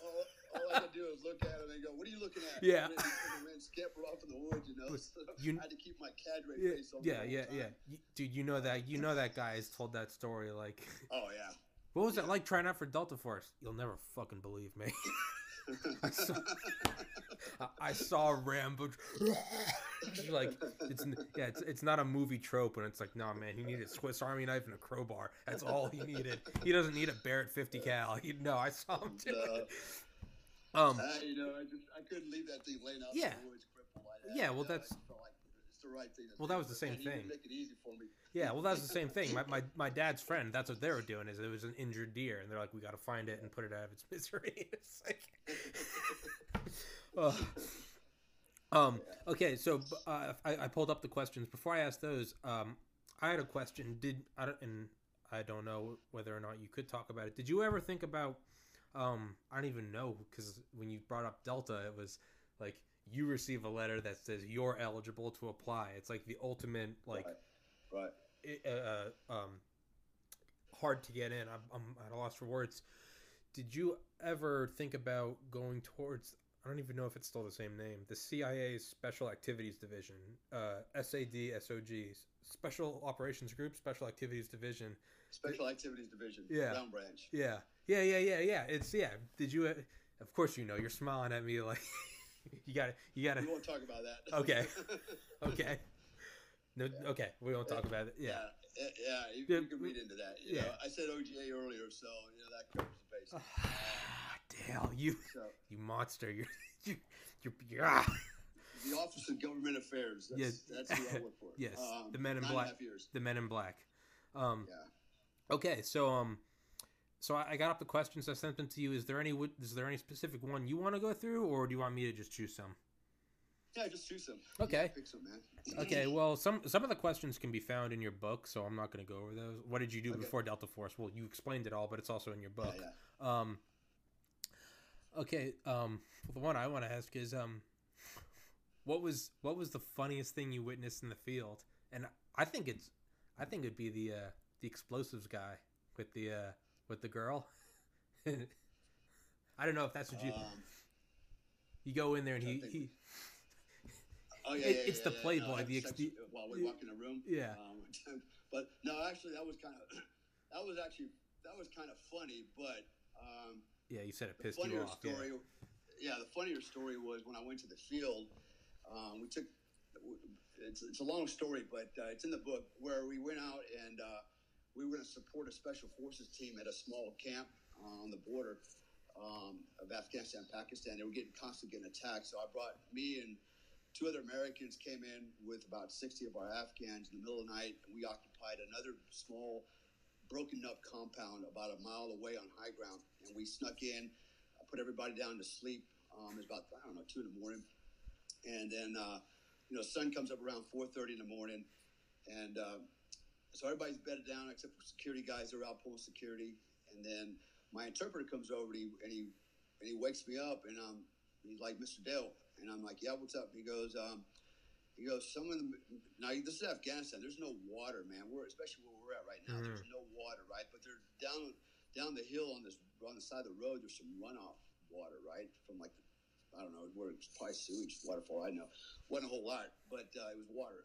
and uh, he asked me, he goes, "Hey, Mr. Dale," he goes, um, "Some of the men would like to go down and take a bath." And I thought, what the hell are you talking about, dude? Take a bath. We just got here a couple hours. Nobody's walking. We were sleeping, right? And, uh, and he was getting like all pink in the face, right? And, uh, you know, I could tell he's getting really uncomfortable. And he goes, well, you know, some of the men would really like to go. And I go, why? I said, explain that to me. He goes, well, and then he, he said, okay. He goes, basically, the Quran, Quran says this, you know, if you have a, basically, if you have a wet dream, you know, you're supposed to bathe your whole body. And I go, okay, so a guy was sleeping and he freaking jacked off in his sleep. Yeah. And, and now you got to go wash himself because it's a religious thing. Got it. I said, which guy is it? And he points over, there's five guys laying there. He goes, those five guys in the same little group huddled together, right? and, I, and I looked at him. I go, what in the, you know, F? Are you kidding me? You tell me one guy woke up and go, oh, shit, I had a wet dream. I need to go bathe. And the other guy, yeah, me too, me too. Yeah, we all. And I was like, you're full of shit. You know what they're doing over there, right? And I was pissed now, man. And uh, the little butt monkeys over there. I said, you know what? I said, I said, I'm not going to argue with them. I'll argue with you guys. All right. I said, this is the last time. I said, you take those five guys, you get another patrol, you go down and pull security for those assholes while they wash themselves up, and you tell them that crap happens out here in the field again, I'm going to fire all of them, taking all their money, man. It's, it's over. Yeah. You know, um, we're, we're here. This is not an orgy, okay? This is a this is a defensive perimeter for combat, you know, and uh, and they better get their minds right, man. But I, I was like, are you? I couldn't even believe it, man. I was like, are you All- kidding me? all five of them. here two hours. All five out of there them. Banging, yeah, banging each other in the corner. I'm like, are you kidding me, man? You know? yeah, I, I, I read that. That's when I was talking. I was on the toilet, dude. I, I literally shit. I was laughing so hard because it was. Well, you were talking about on a serious note. You were talking about you're like the difference between like you guys and the SEALs is like you guys are training them. Part of it is is you're Yeah. training the indigenous people, and part of it is like you said. You don't treat them like armed slaves. You treat them like one of the boys, Yeah, right? So, exactly. and part of it is is you don't you don't shit all over someone. So you know, you, if you want to get someone to come, you know, work out with you, you're not like, hey, fat ass. You're like, hey, dude, let's go, you know, let's go fuck up the gym together or something. You know, like that. yeah. yeah. And so you're like, you got to take into, you got to take their culture into, you know, within reason, and you're like within You gotta- obviously it's, it's winning their operational. hearts and minds, man. You're always winning. That's one of the problems I always have with the SEALs. Uh, we had a few that were, you know, what they they if they ran an operation, they wanted to take uh, my guys with them because they wanted to put an Afghan face in the operation, Mm. right? And uh, you know, give them more credibility, blah blah blah. But then they would try to control my guys. And I mm-hmm. literally had them on the battlefield, look at them, and tell them, "No, I don't take orders from you. I take them from Mr. Dale. Yeah. Whatever he tells me to do, that's what I do, not Yeah. from you." He- Yeah. They just froze on it. Like, no, we're not doing it. Screw Yeah. And the reason why they did that is because, you know, unlike special forces, SEALs are not trained to do that kind of work, man. They're way outside their element, okay? They don't know the hearts and minds game. They don't understand the special forces mission, which is, you know, um, going out and, and, and, and recruiting indigenous personnel, you know, training them, taking care of them, you know, winning their hearts and minds and, and making them feel like they're part of Hmm. an organization and not, you're just my freaking follow bullet my trap, orders. you know? Yeah. yeah, follow my orders. And that's the problem. You know, SEALs think, oh, you're supposed to yell at them and tell them to do this or tell them to do that. You know, that's how you get shit done. Yeah. It's not, man. You know, th- th- these guys will, sh- not only will they shut down on you, they'll shoot you in the damn back if Yeah. you get enough of your shit, you know? Yeah. Um, so, But- um, yeah. Yeah. All that But, said, you know, it was, yeah. it, was a, it was the same thing. You know, I, I knew that, okay, you know, if I want to keep the peace and, and uh, win hearts and minds, I'm going to have to let these guys go down there and, and wash themselves up and, yeah. you know, be you know, be understanding. Yes. Um, you know, the part that I had a problem heart understanding was like, dude, look, you guys came out here. I don't care that you you have man love. That's Yeah, what you yeah. want to do, but this is an operation. Exactly. right? That's- this is, that's this is, the a, this is a mission. What if what if I brought a bunch of chicks out? And we're all over having sex. Are we having? Are we doing an operation? Yeah, Or or- are we doing an orgy? yeah, right? yeah. It's like it doesn't work, right? It's Yeah. a, it's a problem, right? Exactly. So, um, which that's another area that I freaking really pisses me off is you know women in special operations because that's exactly what's going to happen. Really? Um, I've seen it already happen. Well, that, so you know that's one of the questions. Yeah. Is is Yeah, you know, it's just, it's the same old crap. But anyways, yeah. So well, I was gonna say that's what that's what's so funny about it is because you, you mentioned in your book you're like you're like I you're like I I could I could not give less of a shit what your sexual orientation is. You're like that I don't care about that. You know, homosexuality. You're like whatever. That's not that's not my business. The problem was is it was. Hey, we're in the middle of a fucking war zone, you know. Where Yeah, you know exactly, you can't be doing that, and it's uh, yeah, and it's you can't you can't have five. know, You're like you wait, got all, an AK forty seven. Keep your other gun out of his ass and keep it in your freaking underwear, you know, and, and be ready to go to fight at any Yeah, second. You yeah. Because you know we're, we could be attacked at any time. Yeah. know? And uh, ah, it's, just ridiculous, dude. I mean, Yeah. some of the stuff over there was just it was funny. yeah, But you got to just take it for what it is. You know, that's their culture. Yes. It's not just their culture, man. It's the Arabic culture. too, Yeah. You know? Uh, I can give you stories like that all day long, you know. Um, so I guess when I went, we busted that guy's bedroom door down, and he was out there banging a chick, you know. At least he was banging a chick, you know. And uh, he looked at me like, "Hey, come on, can I Hey, finish?" one second. yeah. And I thought, you know, at least you're doing a girl, but Yeah. now you're gonna have to get No. off, my friend. Yeah. Kick Yeah. for her, and she jumps out of bed and covers up. Yeah, yeah. You're like, yeah. She she got a new. You're like, she she got a new apartment. Just needed a needed a new door. Um, yeah, yeah, dude. I was reading that and I was like, this is fucking hilarious. But um, well, that was one of the other that was one of the other questions. Um, uh, actually, I was gonna say, man, dude, how come you haven't been on Joe Rogan? Why the hell have you not been on Joe Rogan? I You don't know. Never asked to be on it. Nobody's asked me to be on it, so you know, you, you you have to go because he he said on Andy Stumpf, who's a member of a dev group, SEAL Team Six, and he has some Yeah. hilarious stories. And he you know he talking about Andy Stumpf was like, it's so crazy because you'll be you know you'll be sixty seconds out, thirty seconds out, five seconds out, and he's like, and time slows down, and you know you're going in and you're you know. You're, you're going through, and he's like, and we're hunting. We're going through the compound, and he's like, it's such a mind fuck because he's like, on, on one second, you're thinking like, am I gonna go home to my family? And he's like, and 30 seconds later, you'll be looking at the funniest thing in your life. He's like, for instance, in these compounds out in the middle of nowhere, he's like, they'll just have a room that they use to shit in. Just that's it, just a floor that they shit Yeah. on. And he's like, and I'm, you know, I'm coming out the back room and I see like two of my guys, you know, these big hard Navy SEALs, and he's like, and they're vomiting because they're because they walked into the room and they slipped on the shit, and one of them pulled the other down, and they're rolling around and just in, in an entire ten by ten foot room of dog shit, and they've got their night vision up and they're just vomiting, and and he's like, he's like, and you go from like life or death to just like laughing and snapping a picture, and he's like, Yeah, yeah, but um, yeah. You you you come across a lot of the unexpected.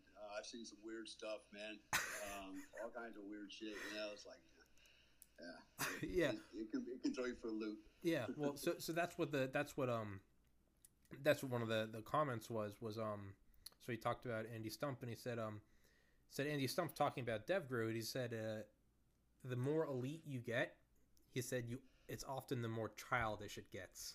He's like, so you get the most elite, the most elite killers, the most competent hunters, navigators, trainers, and he goes, but there's like the weirdest correlation. He's like, it's also like the goofier more immature it gets. And he said, he asked, is is, is Delta Force similar? Is it is this is it is there a certain level? Yeah, of, no, it is It's the same thing. You know, we, we we laugh and joke all the time, and even back then, it's like, man, we need to make like a bloopers video of you know the stuff that we've done. You know, it's like you know, I mean, even in my book, I mentioned you know my my blooper was on the prison when uh, that damn The- the firing dr- system got wrapped dr- around my boot, and charge fell off. You know, it's like you know if you're gonna capture that on video, it'd be funny as shit. You know, but uh, nobody saw that coming. I sure didn't, but it I- happens. You know, and I- uh, I bet the uh, I bet the NRO or the National Geospatial Agency. I bet I bet they've probably got some bloopers, some some Oh, some yeah. top some Oh, yeah, above dude. top secret bloopers recorded.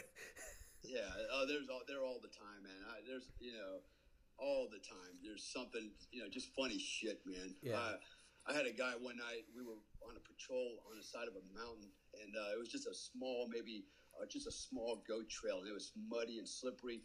And you really had to keep your balance and be very careful. We're wearing the night vision goggles, and my interpreter was an Afghan, and uh, wearing his night vision goggles. And then we're walking along, walking along, and then all of a sudden, um, he slips and falls over the cliff, goes down the hill, way down there. And I'm like, holy shit, right? And uh, he's laying on the bottom, and I'm like, okay, is he dead or alive? And he starts moving around, and and uh, he's like, okay, I'm okay, okay. And he's, and he's climbing back up the hill, you know, and finally get him back to the top. And I'm looking at through my night vision, and I see all this black stuff Yeah. running down his face, and I realize um, it was blood. He basically broke his tooth off. It went through his lip, and it's, everything was bleeding down his face, you know. And and uh, and I'm sitting there, on, I'm sitting on the side of the, of the trail, you know. I'm trying to get the medic over to clean him up, you know. And uh, and I and I said something to him. I can't remember what it was, and he was trying to he was trying to. Um, basically make an excuse for why it happened, you know. But he wasn't. It wasn't really trying to make an excuse. He was just trying to let me know, hey man, you know, sorry, my bad. You know, it's nice the first night I ever wear night vision goggles. And I'm like, what? This is the first time you ever wear night vision goggles on a on a combat operation? I said, that's why you fell over the cliff, idiot, because you know it's it's. it's it's not like, anyways, you know, and we, you know, we stitched him up right there, and then, uh, well, actually, wasn't long later on that same trail, we ended up killing a bunch of Taliban that night. But uh, um, you know, just called in- stuff, man. It's just just unexpected shit that happens, you know, and uh, guys falling over cliffs, driving over cliffs, and um, just you know, a lot of weird stuff, man. Yeah. Inside the buildings, you're right. I've gone in clear rooms, and guys are laying in bed sleeping with chickens, literally sleeping with a chicken. Um, you know, like a pet chicken. They're like, really? You know, I didn't want to get up. You know, like you're disturbing me and my chicken. I'm just so lazy. You know. Uh, just a lot of weird stuff. You know, you're running through a house, clearing it. There's goats and the cows standing in your way. You know. Christ, dude. Dude, Yeah. yeah. dude, you have to you have to do Rogan. Holy shit, you have to go do like a three hour. Dude, you honest, dude, that would. I'm I'm I'm I'm somewhat disappointed in you, Dale, that you have not been on. You have not yet been on Joe Rogan. you know, I don't. I don't go out looking to Yeah. radio shows. When people come to me and ask if I'll do it, sure I'll do it. You know, Yeah. um, I've kind of gone through a like a, a shift a little bit. Um, Mm. You know, I'm kind of like more focused on what's going to help me and work for me today. You know, the business, Mm. other stuff. You know, and uh, you know, put myself out there for radio shows. Okay, a lot of people know who I am. Um, you know, and I get to tell stories, but it really doesn't. At the end of the day, nothing. I really don't get much of a return on that. Sure. You know, um, maybe it leads to another shoot, radio show, but uh, um, so I'm, I'm at a point in life where I need to focus on, you know, what's going to benefit me the most right now. You know, and it really comes down to, you know, making money and taking care of me and mine, and uh, you know, so.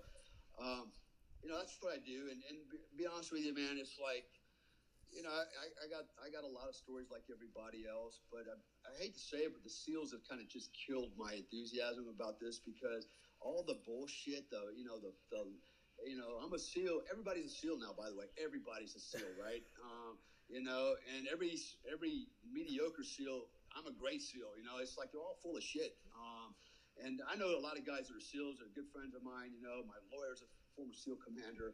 Um, he's a good friend of mine. I'm not saying they're all bad, but uh, this they have really tainted the waters with their embellishments, and I know they're embellished. I know some guys out there right now. I'm not gonna mention their names, but you know they think they're top shit, and they're full of shit because I know the real story Yeah. behind them, and uh, and I actually know that some of the the real stories are getting to come out, ready to come out um, by police investigators. Um, they're going to bust these guys' bubbles, man.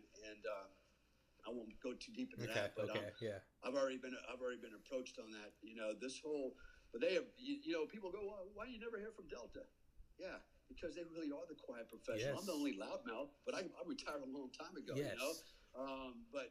They are the quiet, prof- you don't hear anything. It's not because they're not, dude. They're operating ten times more than the SEALs Yeah. ever has been. You know, They're just it's just yeah it's you know it's that mindset like i talked about earlier special forces you know? Um, winning hearts and minds knowing how to do your job you know? You know okay seals are good at what they do but Mhm. you know that's that's it man. They you know they're they're a maritime counterterrorist you know unit. They do you know you know uh, maybe it's underwater demolition stuff like that but uh, you know they have a they have a, a skill set. Um, interesting point here. Since i'm here since i'm here i'm just going to throw them under the bus one more time. Okay, okay. um, there, was, there was a time when I was in the unit, we used to compete against them, right? Actually, we competed against about 80 different counterterrorist units throughout the world. Mhm. Um, it was an event every year, and uh, and uh, we would field our teams and go out there, and it was a big competition. And uh, the unit would always take the top five slots in everything. In fact, we outswam SEAL teams' best swimmers. We actually outswam those dudes. Okay, we had some serious studs in my unit that we had scuba teams, all Yeah. that. You know, um, we outshot them.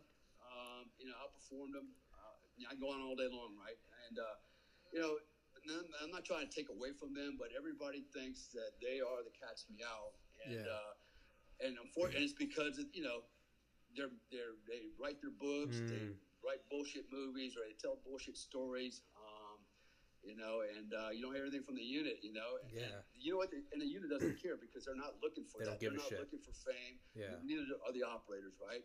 And uh, I just got to the point where, you know, I don't talk all their smack. You know, At the end of the day, you know, I do what I do. Mm-hmm. Yeah. I do me. And if you want to hear what I have to say, great. If you don't, I don't care. Yeah. You know, I'm doing, I'm doing me. I'm living the dream in Bali. Yeah, yeah, exactly, exactly. Yeah, I mean, yeah. You like I like I said, if you were a book character, I I, I wouldn't like the book because I'd be like, dude, really? Like, I saw your Instagram. Like, your wife, where you live. Like, really? I don't believe it. It's cheesy. Really, Delta Force, smoking hot wife, lives in tropical paradise. Really? Yeah. But yeah, I'm, Yeah. I'm talking to you, and it's it's yeah, man. It's all It- true. dude. It's It's all true, man. that's so Um, badass, though. It's it's I'm writing. I'm actually writing five books right now. Um, one of them is tentatively called Apex Man. I've been working on it for a long time, but basically, it's going to be a book on all the things we talked about earlier, right? Autogenic conditioning, Mhm. self-actualization, um, being a better you. You know, those types of things, right? How to make a. I call it Dale Comstock's. You know. Uh, operator's manual, right? So you know how to be a better operator, or be a better person.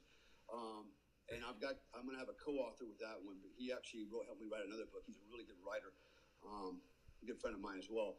And then I got four more books that I'm going to author myself that um, are going to be real life stories again. That uh, you know, one of them is about my mercenary work. Um, another one's about um, what's the word I'm going to look for? Basically, helping to um, repatriate guys that lost their visas in countries that and they can't get out. They're Americans or foreign nationals. Um, getting them out under the ground, um, get them back home. oh shit. Um, there's, there's a fun, there's a weird story about all that, man. You would never you would never believe something like that actually happens in the world, but it does. Um, like in some countries, if you owe money or you know you had a business, your bank business goes under, or you, whatever it is, um, they'll pull your visa or your passport. You can't leave the country. You become what they call a, rel- a velvet prison. You're basically in country, can't work, you can't get out, you can't do anything until you pay your debts. And uh, and I know guys that have been in one country. I know one guy has been about eight years now, can't get out. His wife and kids are already in England, and Holy he hasn't been able to see him. You know, and so, um, but it's not easy getting them out either. And so I'm writing a book on that. Um, I'm writing uh, a book about some of my bodyguard experiences. I was protecting a multimillionaires in Los Angeles for a while. Um, smoking hot 31 year old fell in love with me. It was just nuts, man. It was, just nuts. And uh, I literally walked away from millions of dollars and probably the, the best piece of ass ever. I mean, I just, I just couldn't do it, man. I'm like, you know, this is, you know, I, my, you know, I had, to, I had my principles, you know, got the better of me, you know, and uh, even then I was what 53, Mhm. and uh, she was 31 years old, no kids, never married, millions and millions of dollars, dude. I was, I'm rolling around a BMW 750 Li. I'm living in a $15,000 apartment by myself, you know, underneath hers. Um, yeah, oh man, it was. Anyway, I'm writing that story. It was a very interesting story because of the why I became her bodyguard and uh, what was going on with her. And she was being threatened uh, by a notorious gang out of Chicago. Stole over a million dollars worth of diamonds from. I can go on all day long Mhm. about that story, but that's gonna be an interesting story. Um, then I've got um, two more that I'm writing. One of them has to do with uh, a client I had in Singapore. Um, guy from Turkey flew all the way to Singapore and robbed his wife. Met her through Instagram. Um, he actually lied to her, said his her husband was cheating on her. I have proof. I'll come and show you. Okay, come and show me. He shows her, shows up, sticks a knife in her, takes all her money, everything, you know. And uh, you know, so you know, and then there's okay. I want you to go kill this guy for me in, in Turkey, right? So it, that's another story. Um, and then, um, and then uh, what's my fourth one? I got I got four four of them writing, and uh, so I think they'll be pretty interesting. Um, they'll they'll be like my action stories, you Yeah. know, and uh, you know there'll be a, there'll be a series of books on that. And then, uh, and then the one book is my teaching, you know, book on self actualization Mhm. and uh, being a better you. So one of them is actually for entertainment, four of them for entertainment, and one of them for lessons learned. But actually, there'll be lessons learned in the other four Yeah. for entertainment too, because there was a lot of hard lessons, Yeah. um, life lessons in there for me and everybody else. Um, I was, yeah, I was gonna say American Bat American Badass is what I love about it is it's it's like what Andy Stumpf said of SEAL Team Six. He was like he personally said he was like if you see a book with the trident on it, the Navy SEAL trident, he was like buy it for toilet paper. He's like because I can tell you right now it's all bullshit. It's no shit. Yeah. There I was all Yeah. alone on the backside of a mountain. And like what I loved about American Badass is like there's like definitely some badass stories in there, but it's also just it's also just like it's like it's like yeah i killed this fucking thing i didn't know what it was it was like a it was like a it was like a chicken eagle rat bird thing it's just like or what what was the what was the huge like uh thing you're shooting at the River Otter. river otter and you were and you were like Yeah. and i missed it and i it got to go home to its family and peter got to sleep safe and it was like i was trying to send it to the light i was just like Dude, I, I, I decided not to write the book about all kinds of killing and morbid shit. Exactly, you know, but that's because why it's great. I'll leave that to the I'll leave that to the seals. man, Exactly, you know, that's why it's great, though. I just wanted to be, just wanted to share the human experience, Hmm. right, and my thoughts with humility. You know, Yeah. I laugh at myself. I Yeah. tell myself, you know what, uh, you know what, Delta Force operators, you know, we're very capable. We're very good at what we do, but at the end of the day, we're still a freaking human being. We're the guy next door mowing the grass, Mm, man. yeah. You know, we're not shields that are freaking above everything. Yeah. now, You know, you know that we're the real deal, and that's how I try to present it. You know, I don't have to tell you how many guys I smoked. Yeah. It doesn't matter. No, you know, it's, it's- it's, you know it's understood. You know, so it doesn't matter. you It's know? yeah, it's Um, it's it's very real. It's it's yeah. One minute it's hilarious where it's like yeah, like you know he called like an F sixteen to drop a JDAM, but like ten minutes earlier some guy fell off a cliff and. And, and you, you, you, go, are you okay? And he goes, I'm okay, Mr. Dell, but I've fallen. no shit. Yeah, That- that's why I'm asking you're okay. but he's waving up at you, going, "I've fallen." No fucking shit. that's why I'm waving down at you. and it's It- I remember his name. His name was Harley for Harley. yeah, Harley Davidson, yeah, HD, Davidson. yeah, HD. Yeah, and, and, and- yeah, and it's but it's there's also it's like you said, it's it's not all like no shit. There I was, you know, denied territory. Like no, it was you know it's it's um it's you know uh, the your, your first confirmed kill. It's uh, it's like you know I took a man's life instead. You're like I saw him. You know the guy in um was it, it was Panama? Was it was it the the raid to get a uh, Carl Muse? Kurt Muse. Yeah, Kurt Muse. yeah. Kurt Muse. Um, but even how you worded it was it was hilarious. You're like he wouldn't be stuck up behind the wall, and I pulled the trigger four times and sent my regards, and it was uh, sent him to the or or, you- yeah, or you know uh, or with extreme prejudice. Uh, the guy the during your during your last mission, your when you decided um, when you were like okay like shit like you know. You said even if it's just in my mind's eye, I may be looking at my kids and wife the last time, and you're Right. like, I'm gonna get through this. I'm gonna get through it with valor. I'm gonna, you know, gonna finish the drill. But you're like, you know, I gotta. Then you're like, and so with that, you know, it's it's this whole serious like, you know, like I might die here. It's it's time to hang up. It's time to hang up the rifle. And then you, and then like you're, it's building up to this like, oh shit, what's Dale about to do? You're like, so I looked down and I, and I, I said like, hold on to your guns, and I gunned it at a blistering five miles an hour. The tire caught on fire. yeah, yeah. I broke the front right shock on it, and it, and it dropped down, and the tire started rubbing the inside of the fender well, and just started burning, man. Yeah. I'm rolling down there for like three kilometers. Yeah. tire on fire at five miles an hour. It's like, shoot me. Yeah. Shoot me here. you Yeah, know? it's literally you're like, yeah, I'm driving. Is that was that the truck with all the antennas on it? Was that Yeah. the? Com- it's, it's literally you're in you're in the command truck bouncing Yeah, at. exactly. But you had uh, yeah, and, and meanwhile you got the imagery. You're like, I'm driving with my right hand. I got my left hand out the window shooting, and you're like. Yeah. And it's like to me that that's what makes it so much more real though is it's not yeah again it's not I hadn't eaten in ten days the president just called me you know you're literally you're literally like you're li- you're literally like we're shooting at 360 degrees you know you know I had to turn on the headlights because like the IR lights weren't working and you're like you know you know who was it Doc Yep. Doc got out and broke his ankle but he was a trooper he didn't say anything and it's like Yeah. yeah, and the guy ran by shooting his AK, and you're like, well, what was it? It was you're like, uh, with extreme or I, uh, I gave him, I gave him, I gave him two uh, hollow points to the face with extreme prejudice, and you're like, it's, it's that's what makes it so. But then at the same time, it's, it's you know, it's incredibly real. You, you, uh, you talked about the the child outside that that compound, with the just the child crying, and you're like, this Yeah. is just some, this is just some kid caught up in a war zone, and it's you know. Yeah. Or it, That's or, the worst part of all that, man. Yes. The kids, man. That's what really touched my heart. Yes, You know? it's- um, the, you know, seeing what they were going through, and then think about my own kids. Yes. Man. It's like I saw my kids within Yes. them. Like, oh shit, you know. Um, yeah, it was that was uh, that was the part that you know was the worst of it all, man. You know, the women crying in their house, you know, while we're raiding it, you know.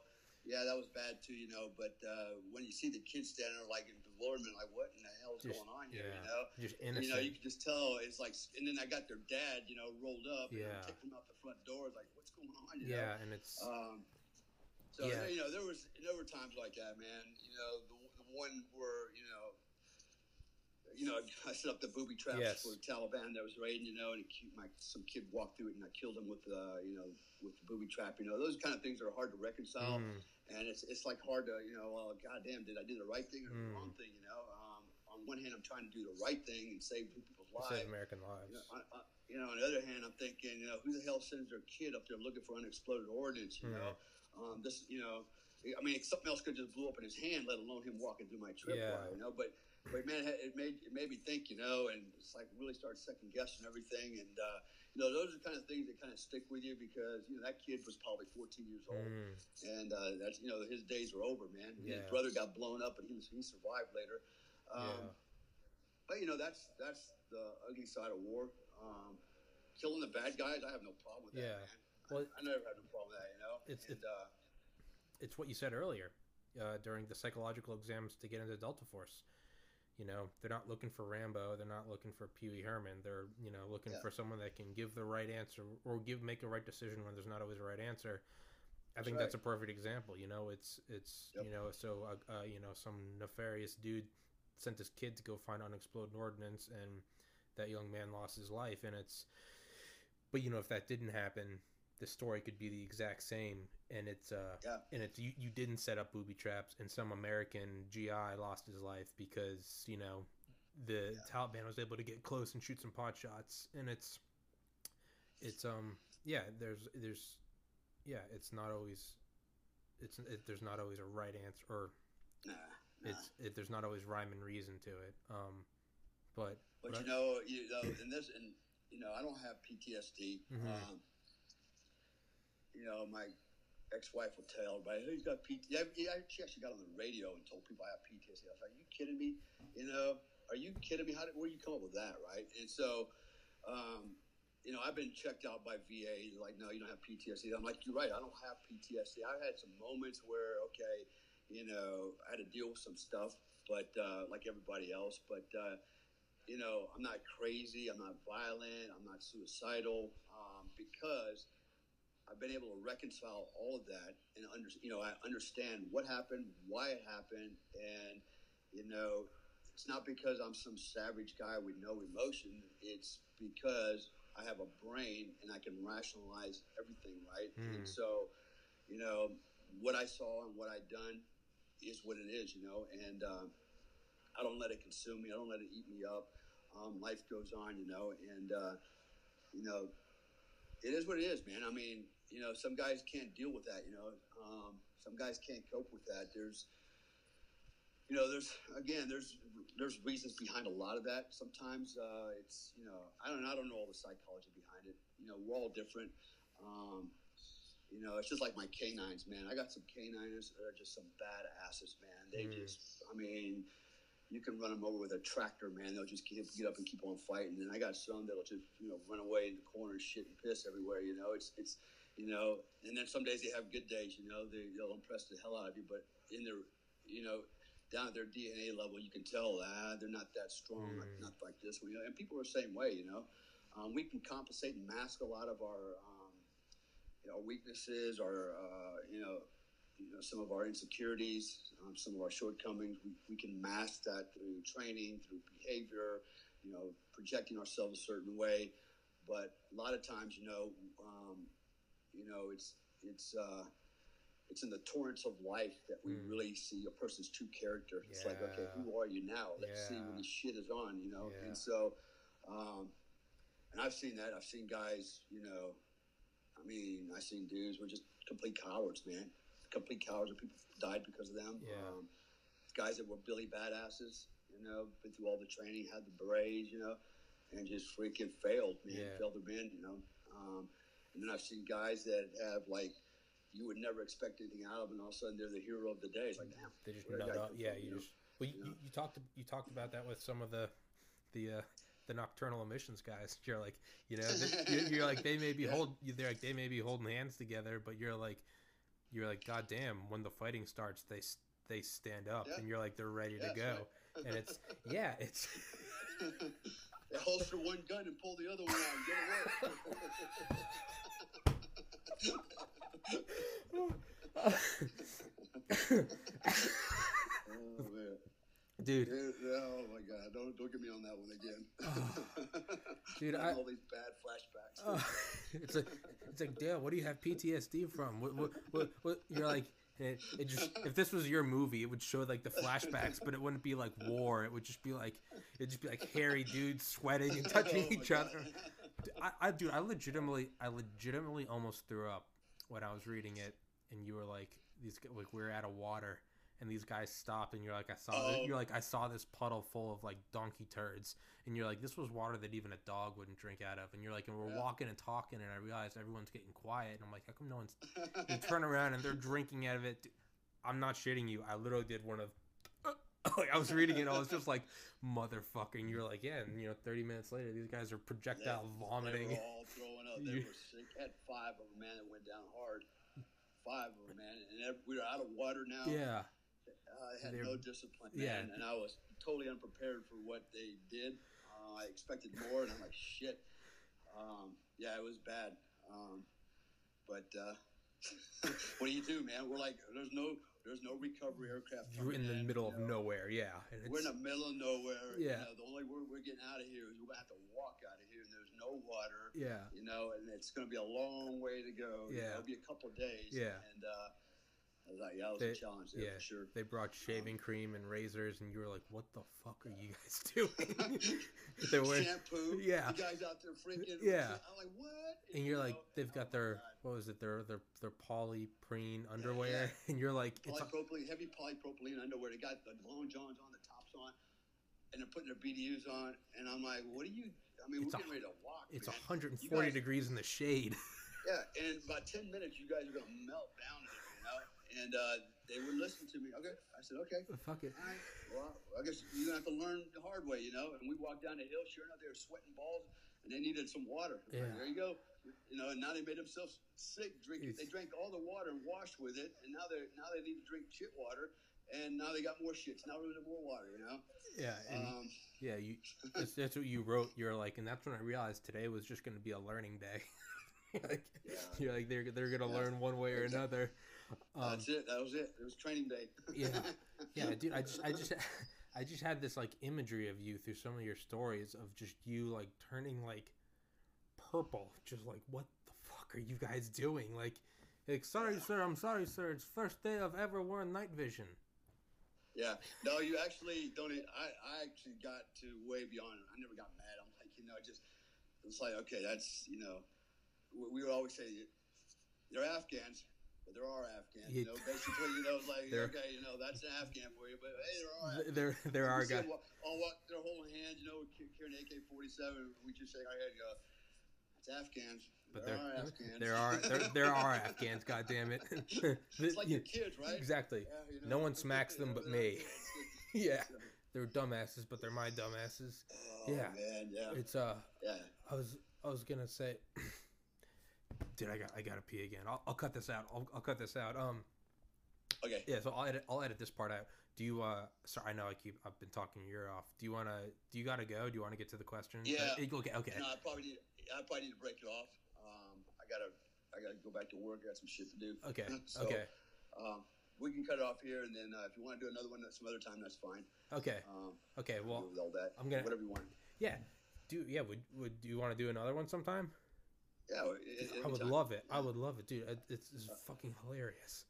it's fucking hilarious, man. Um, dude, I love I love having you on because it's like it's all that. It's none of the. There I was, you know. the president said, "Dale, you got to do it for God and country." You're like, there I was vomiting lobster. True, Uh, true, man. That's that's why that's why you're the American badass because it's like, dude, only American would write this story. You're like, I'm sitting there like shitting and pissing, like, yeah, like, yeah. You looking these Navy SEAls look like the girls we were just watching work out. Yo, oh my God, yeah, that Ugh. story. Yeah. I, I don't care, man. Like whatever, man. You know what? Oh, all right, Mr. Comstock. Like I said, I can talk forever, but like, like you've you've got a million things going on. So um, hey, I apologize about yesterday.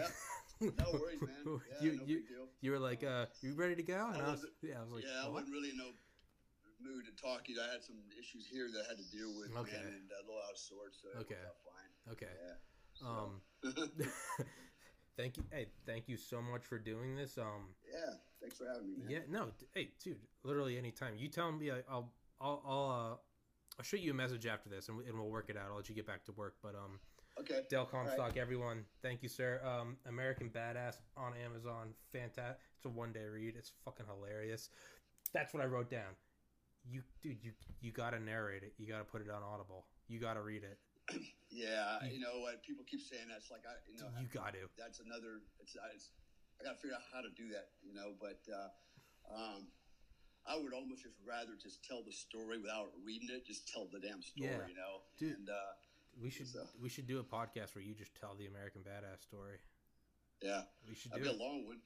Dude, we can break it up into parts. I don't give a shit. yeah, You can do whatever, Oh. man. yeah, I'm good with all that, dude. Um, yeah, it'd, be- it'd be pretty lengthy though. We were talking several, four or five hours probably, sure for sure. Dude, I had I had Um, on uh, I had Master Sergeant Daniel Libby from the U.S. Air Force on. We talked for four hours and twenty seven minutes. It was Yeah, we were just shooting the shit about whatever. yeah. We were I've done some long ones too. Yeah, yeah, and and we I could talk. Um, we- could set something up. Um, absolutely. you know, just let me know, and uh, I'll be back in the states next week for about three weeks. So, Oh, awesome, And then I'll, I'll be back here in April, awesome. um, just back and forth. So, Um, so um, last last thing, and then I'll let you go. My uh, my best friend that sent me the image texted me. It was like, if it's not Dale Comstock, I'm not listening. You gotta give him- that, yeah. You got to give him a shout out. His name's Joe Udell. I got you got to say sh- shout out Joe Udell. Udell.